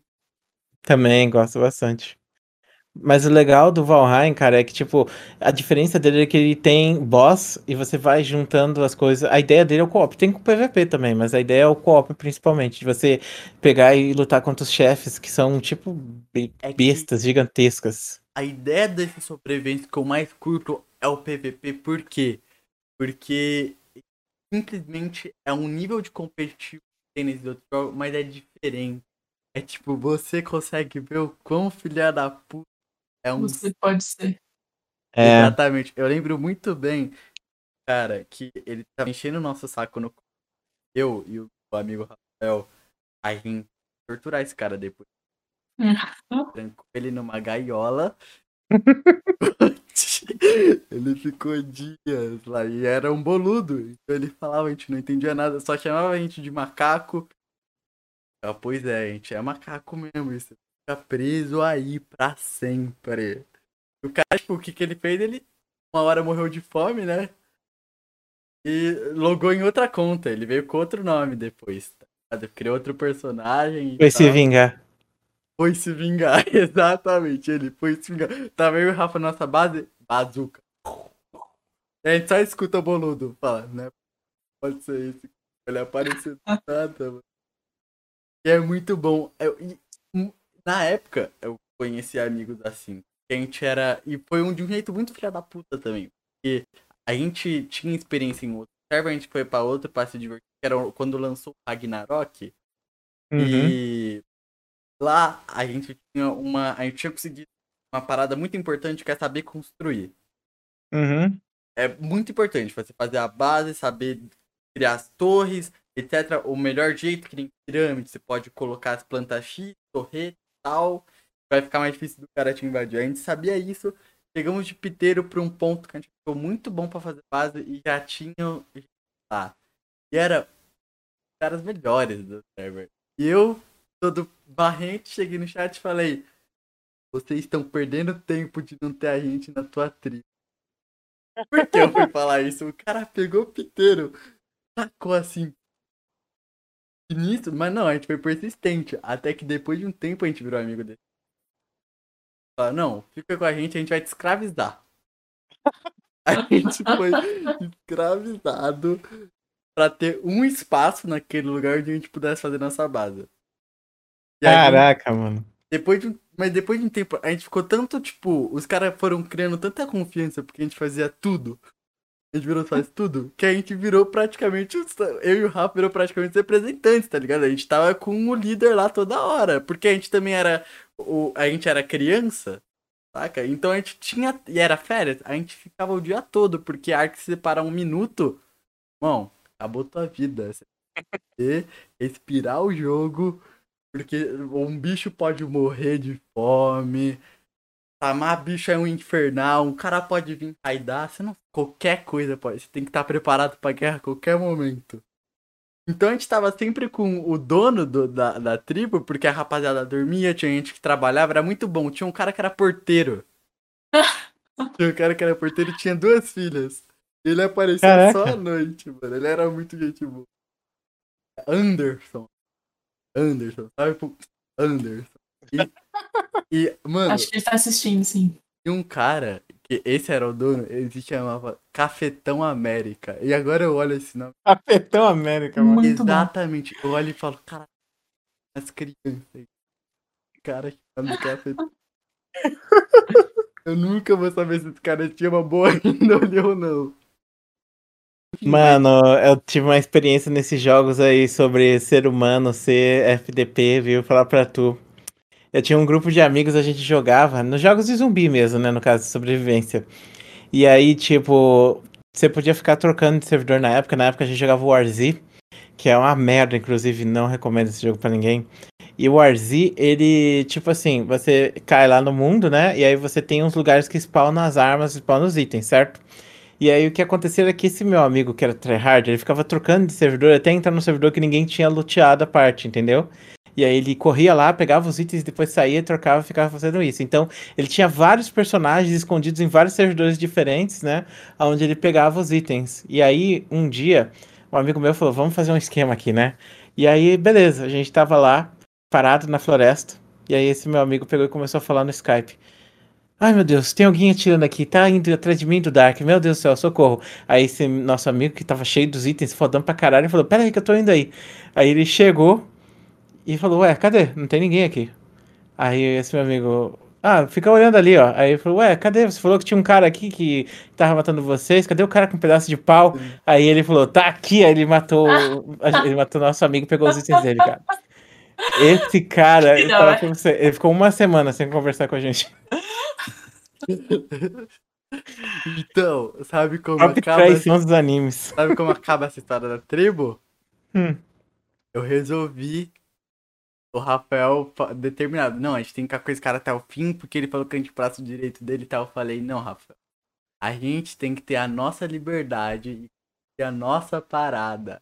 A gente vai trair esses caras. Pega tudo que a gente conquistou. Vamos vazar daí. Isso, meses. A gente já tinha virado amigo dos caras. Os caras querem saber da história, né? As nossas namoradinhas que a gente tava apaixonado, eles sabiam tudo. A gente era tipo. Porra, eu sabia. Eu, eu, eu via o, os filhos dele chegando e tal. e A gente- a gente era tio ali, tá ligado? Uhum. Não, é uma questão. E foi uma parada que ele teve. A nossa cabeça foi caçada por uma semana. Eu e o Rafa teve que se esconder numa caverna. E depois disso, cara veio, eles não teve coragem de matar a gente, raidar a gente. Falaram, vamos fazer o seguinte, então. É, traíram nossa confiança. Mas vocês vão ter chance. Vocês vão ter um mês pra se preparar. Que a gente vai atacar vocês. Fofo. Fofo. Foi isso a nossa jornada. E no fim acabou que a gente entrou numa caverna. É, a gente tava muito bem, realmente. A gente não tinha dino porque a gente tava numa caverna do mar, sabe? Não era uma caverna. Mas a gente tava muito forte, a gente tinha potencial realmente para ser algo grande. E mas o- acabou que o server teve que wipear por problemas de bug, etc. Então, no fim, eu e o Rafa desanimamos porque a gente tava muito grande, preparado naquele hype, depois perdeu e a gente Perderam desistiu tudo. do jogo e foi pro LoL. foi pro LoL. E aí que E foi assim o- que vendeu a alma. e foi assim que vendeu a Que erro. o famoso monotimo. Nossa senhora. Caraca, mano, pra você ver as experiências que a gente tem nos jogos, né? Que coisa bizarra, né? E marca, né, velho? Eu acho É. que eu, sem sombra de dúvida, da minha a parte mais marcante dela foi games, eu creio.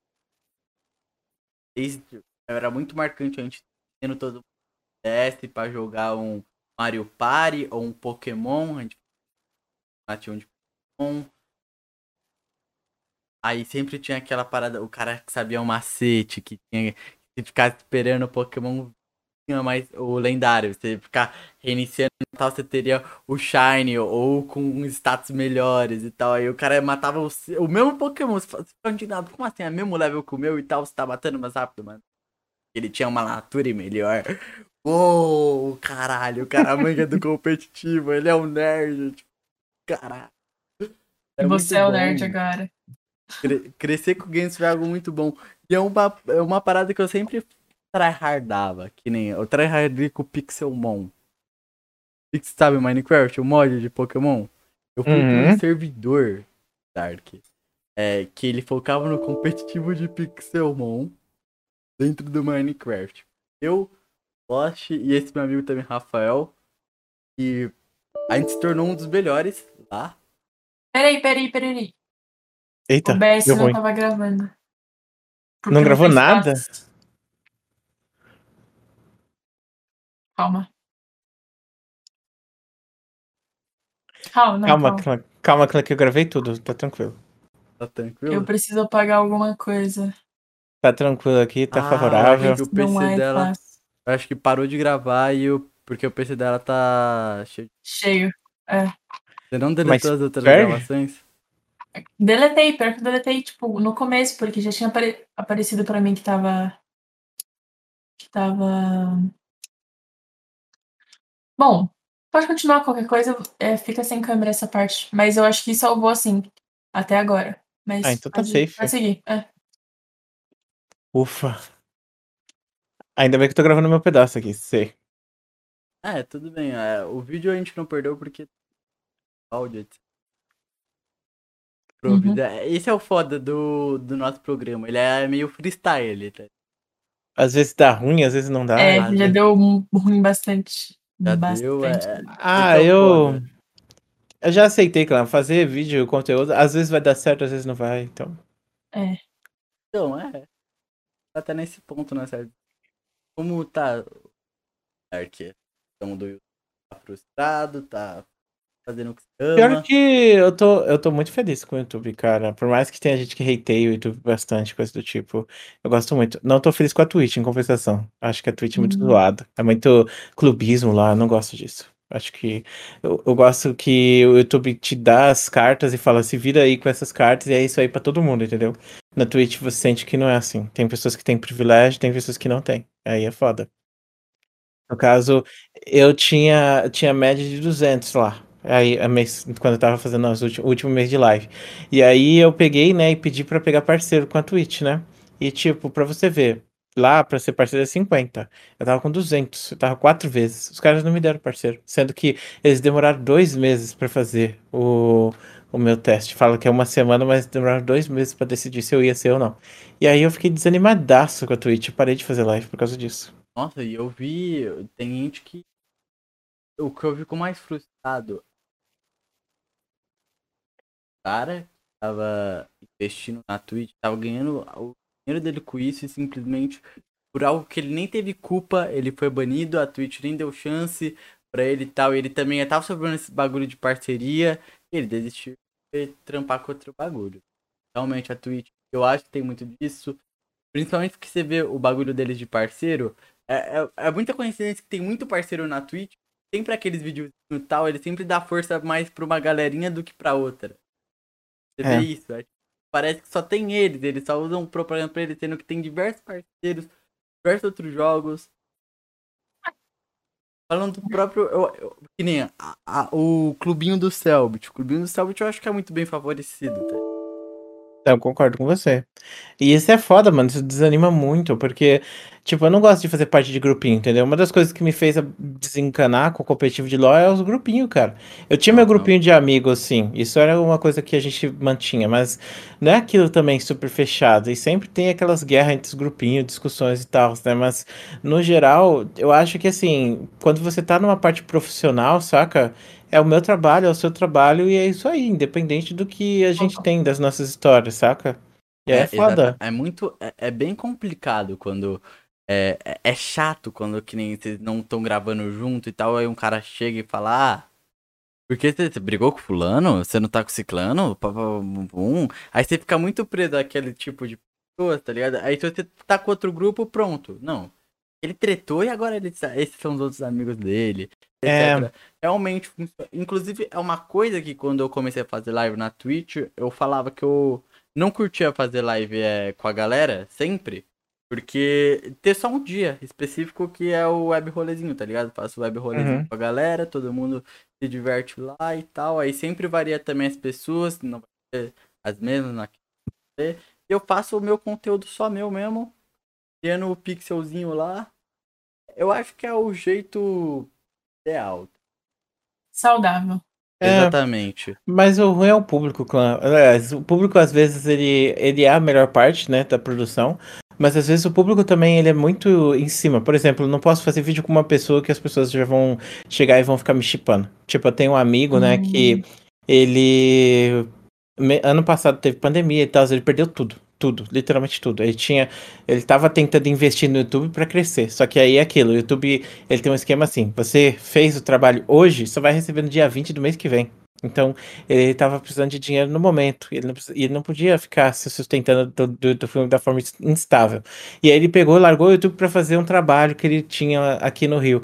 E aí ele foi pra esse trabalho e, no mesmo mês rolou a pandemia e o, ele tava trabalhando no restaurante, o restaurante faliu. E aí ele Nossa. acabou voltando pra casa. Aí ele tinha perdido o trabalho e perdido o YouTube ao mesmo tempo. Aí, porra, aí fodeu. Perdeu a casa, perdeu tudo. Aí ele veio morar comigo. Aí ele ficou morando comigo por acho que uns Então. três ou quatro meses. E foi nessa época, né, que, cara, todo dia via gente ficava chipando nós dois, falando coisas assim, saca? Eu não me Uhum. importo muito, mas às vezes é um pouco desconfortável, sabe? E às vezes também, tipo, eu faço um vídeo com uma amiga e já vai gente chipar e coisa do tipo, sabe? É um pouco desconfortável esse tipo de situação, porque as pessoas, elas, tipo, eu tenho um grupo de amigos de youtubers hoje em dia, saca? E eu imagino que as pessoas nunca imaginariam que a gente tem esse grupo. Muitas vezes as pessoas falam, ah, esses dois se odeiam, não sei o quê. Mas você vai ver, os dois eles são, tipo, os melhores parceiros. No LoL mesmo, por muito tempo, muito tempo. Eu e o Ken, a gente sempre foi muito gente boa. Inclusive, a gente começou junto praticamente no, no, no LoL e no YouTube. Porque o Ken ele tinha um site chamado Pounded, a gente fez parte do site juntos, né? Eu fazia parte dos criadores de conteúdo desse site. Depois disso, quem criou o canal no YouTube, aí eu tinha meu canal de YouTube também. Ele começou a falar das mesmas coisas que eu. A gente foi junto pra dentro da Riot, né? A gente fez parte da academia de Piltover por muitos anos, inclusive a gente faz ainda. Converso com quem ocasionalmente, esses pouco tempo atrás aí, eu acho que mês passado, a gente teve uma conversa longa falando sobre YouTube, coisa do Ele é tipo, sabe? monotimo, não é? Era. Também é monotimo, que coisa, não? É, Só tem monotimo. Sai daí, mano. Só tem monotimo nessa desgraça, mano. E, Uhum. cara, tem gente que acha que eu odeio o Kim, que o Kim me odeia, que a gente é os maiores inimigos do YouTube. E eu fico, what? Como que pode achar que eu e o Ken somos inimigos mortais só Pior porque a gente não- faz o mesmo conteúdo? Pior que É- pessoas que eu olho e falo, mano, esse cara não consegue odiar ninguém, é você e o Ken, mano. Eu acho você muito fofinho, velho. O Cara, Ken ele tipo, envolvendo nunca é numa briga. estressado. É, eu, eu sou. Foi StarCraft que me ensinou a ser pacífico. e a psicologia? A psicologia também, mas o StarCraft foi pesado, viu? Ali eu passei onde filho chora e mãe não vê. Aí foi lá que eu tanquei e me tornei que eu sou hoje. Mas no caso do Ken, cara, tipo, a gente é super de boas, e inclusive no League tem, né? A gente foi pra Riot, e aí lá tava eu, Ken e o Djoco. Aí pronto, os três ali que a galera fica falando, ah, nossa, eu odeio o Dark porque o Djoco não sei o que, o Djoco o Dark, não sei o que lá, como se a gente tivesse uma rixa. Mas eu gosto muito do Djoco, cara. A gente abraçou lá, conversando pra caramba e tal. O Djoco não é uma pessoa que eu tenho tanto contato, gostaria de ter mais contato, gosto muito do Djoco. E acho que não é, tipo, se a pessoa assiste o meu canal, obrigatoriamente ela tem que odiar o Djoco ou quem, ou vice-versa, entendeu? Acho que não tem isso. Uhum. Mas eu vejo muito da comunidade, e eu acho que muitas vezes a comunidade acaba gerando essas rixas entre os criadores também. E aí é foda, mano, porque, tipo, é muito. É chato esse tipo de assédio, né? Tipo, ou de você aparecer com alguém e você ser. Ah, olha só, tá pegando aquela pessoa, saca? Sendo que não sabe o que tem ali por trás, Uhum. ou até mesmo, né, você pegar e. Sei lá, falar alguma coisa e porque você fala da mesma coisa que aquela pessoa, né? Às vezes vocês são amigos, mas as pessoas querem ver vocês como inimigos, saca? Isso é Uhum. foda. Eu acho que entra num outro ponto também, é, por exemplo. Por exemplo, se a Paula fosse cancelada. Cara, a Paula foi cancelada, eu vou de base também, tá? Tipo, va- vai acabar indo porque. Não vai rolar a minha câmera mais, tá? Tudo bem, tudo bem. gente. Deu ruim a câmera. Deu ruim. Eu vou dar um jeito pro próximo. Enfim, mas é tipo, tem esse lance também de você ser muito próximo, tipo, de um grupo, por exemplo. Gravar sempre com o mesmo grupo quando não é um bagulho tão geral. Uhum. Tão geral não, um bagulho tão específico, que tá gravando sempre com seu melhor, etc. Tudo bem, é seu melhor amigo, tipo, você tem aquela confiança, mas quando você grava com um grupo, e principalmente quando você tá nas lives, às vezes você se aproxima de um cara que no pessoal você não é tão aproximado dele, mas nas lives vocês dão muito certo, que isso acontece, em live, vídeo e tal. É... O, e o público pega e coloca vocês melhores amigos, pode acabar surgindo um novo PC Siqueira aí, tá? Aí E o pior é que, pensa só, em relação a, tipo, relacionamento, a gente viu um caso hoje bem específico disso, né? A Luísa Sonza com o Whindersson. Mano, o relacionamento deles acabou há tanto tempo, mas pro público ainda é relevante.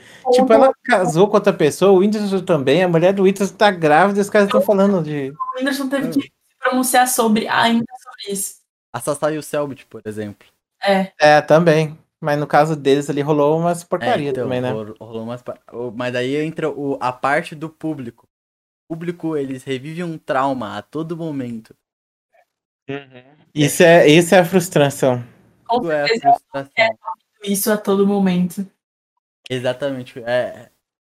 Nessa parte eu acho que o Selbit lida com maturidade de não ficar falando sobre isso toda hora que entra à tona, tá? Uhum.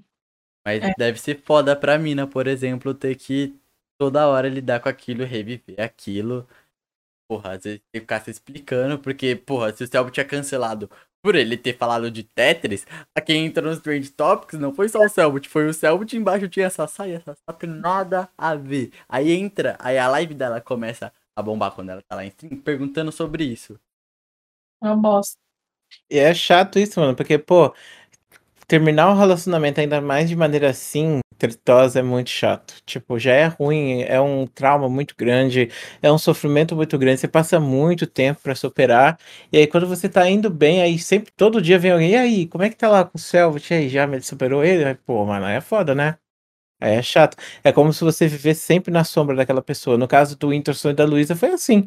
A Luísa teve que viver na sombra do Whindersson, né? Falando que. Todo mundo falando que ela tinha traído o Whindersson, não sei o quê, ficou com o Vitão, todo mundo criticando ela pra onde vai que ela vá. Tudo que ela faz, ela leva crítica em relação a isso. O Whindersson ser chamado de corno em todo lugar que ele vai também.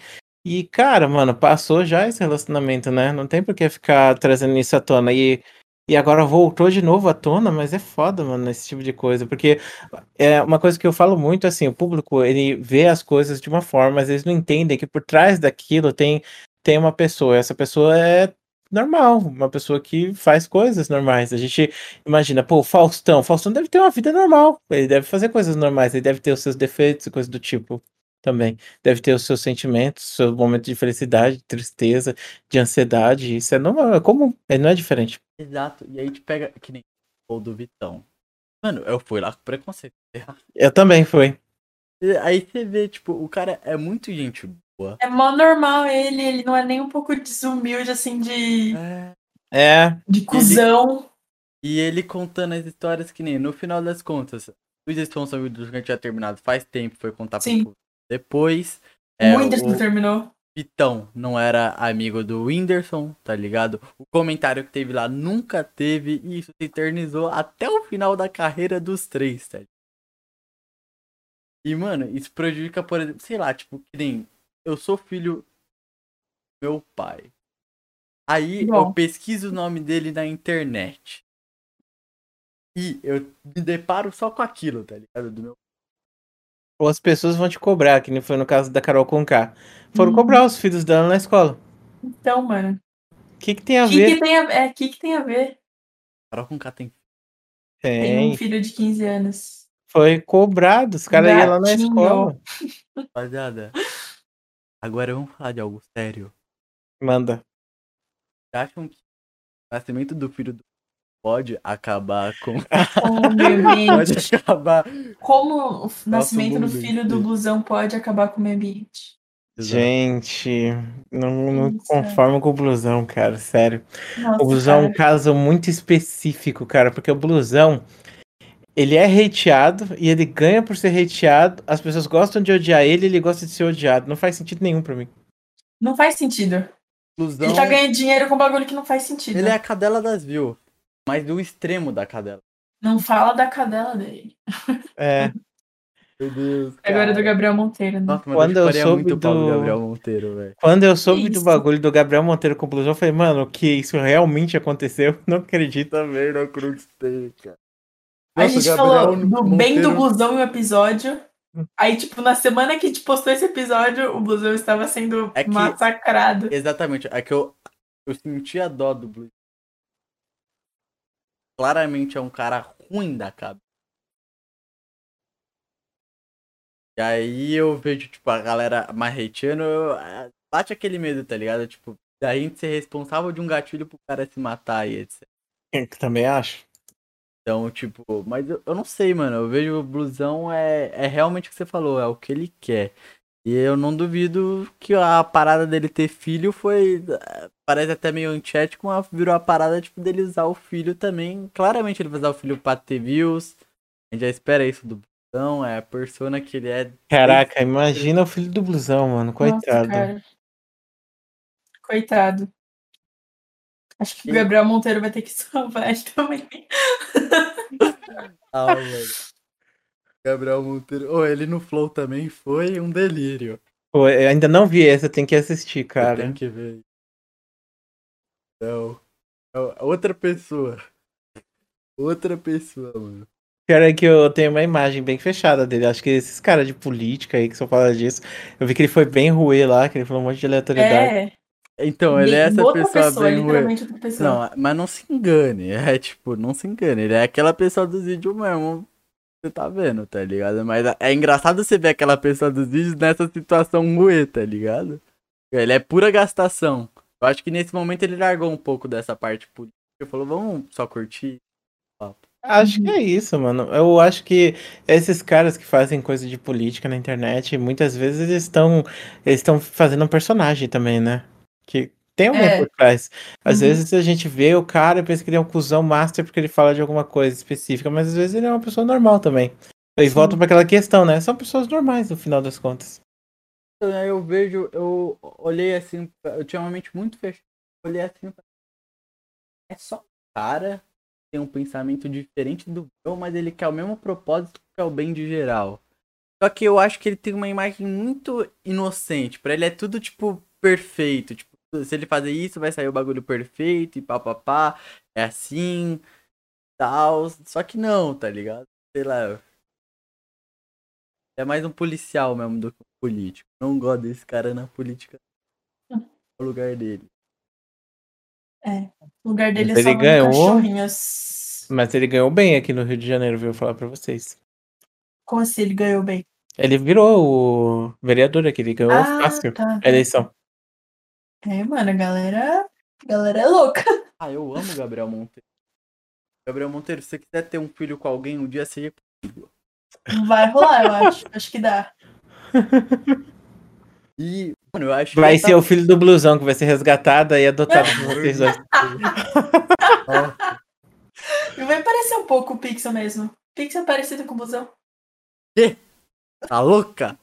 Eu já me senti muito ofendido agora. Eu acho que tem que acabar o podcast agora mesmo. Aproveitar essas duas horas e meia que a gente bateu um papo muito gostoso com você, Dark. E finalizar, Muito porque obrigada. pra mim deu. Inclusive, você gostou do desenho? Ficou maravilhoso, cara. Adorei. Então, já que estamos aqui no finalzinho. Droga, contei que é o finalzinho. Agora o pessoal já vai sair. Eu ia falar do, das paradas aqui. Rapaziada, a gente esqueceu de falar. Dá like, se inscreva pra poder continuar toda terça vídeo. Tamo junto. E olha a descrição. Na descrição tem as redes sociais, tem os agregadores, que a gente tá em todos os agregadores. Até onde, Davi? Até no cu da sua. Que É o isso? louco, meu. Que isso? No Deezer, a gente tá no Deezer. A Então. gente tá em é, tudo.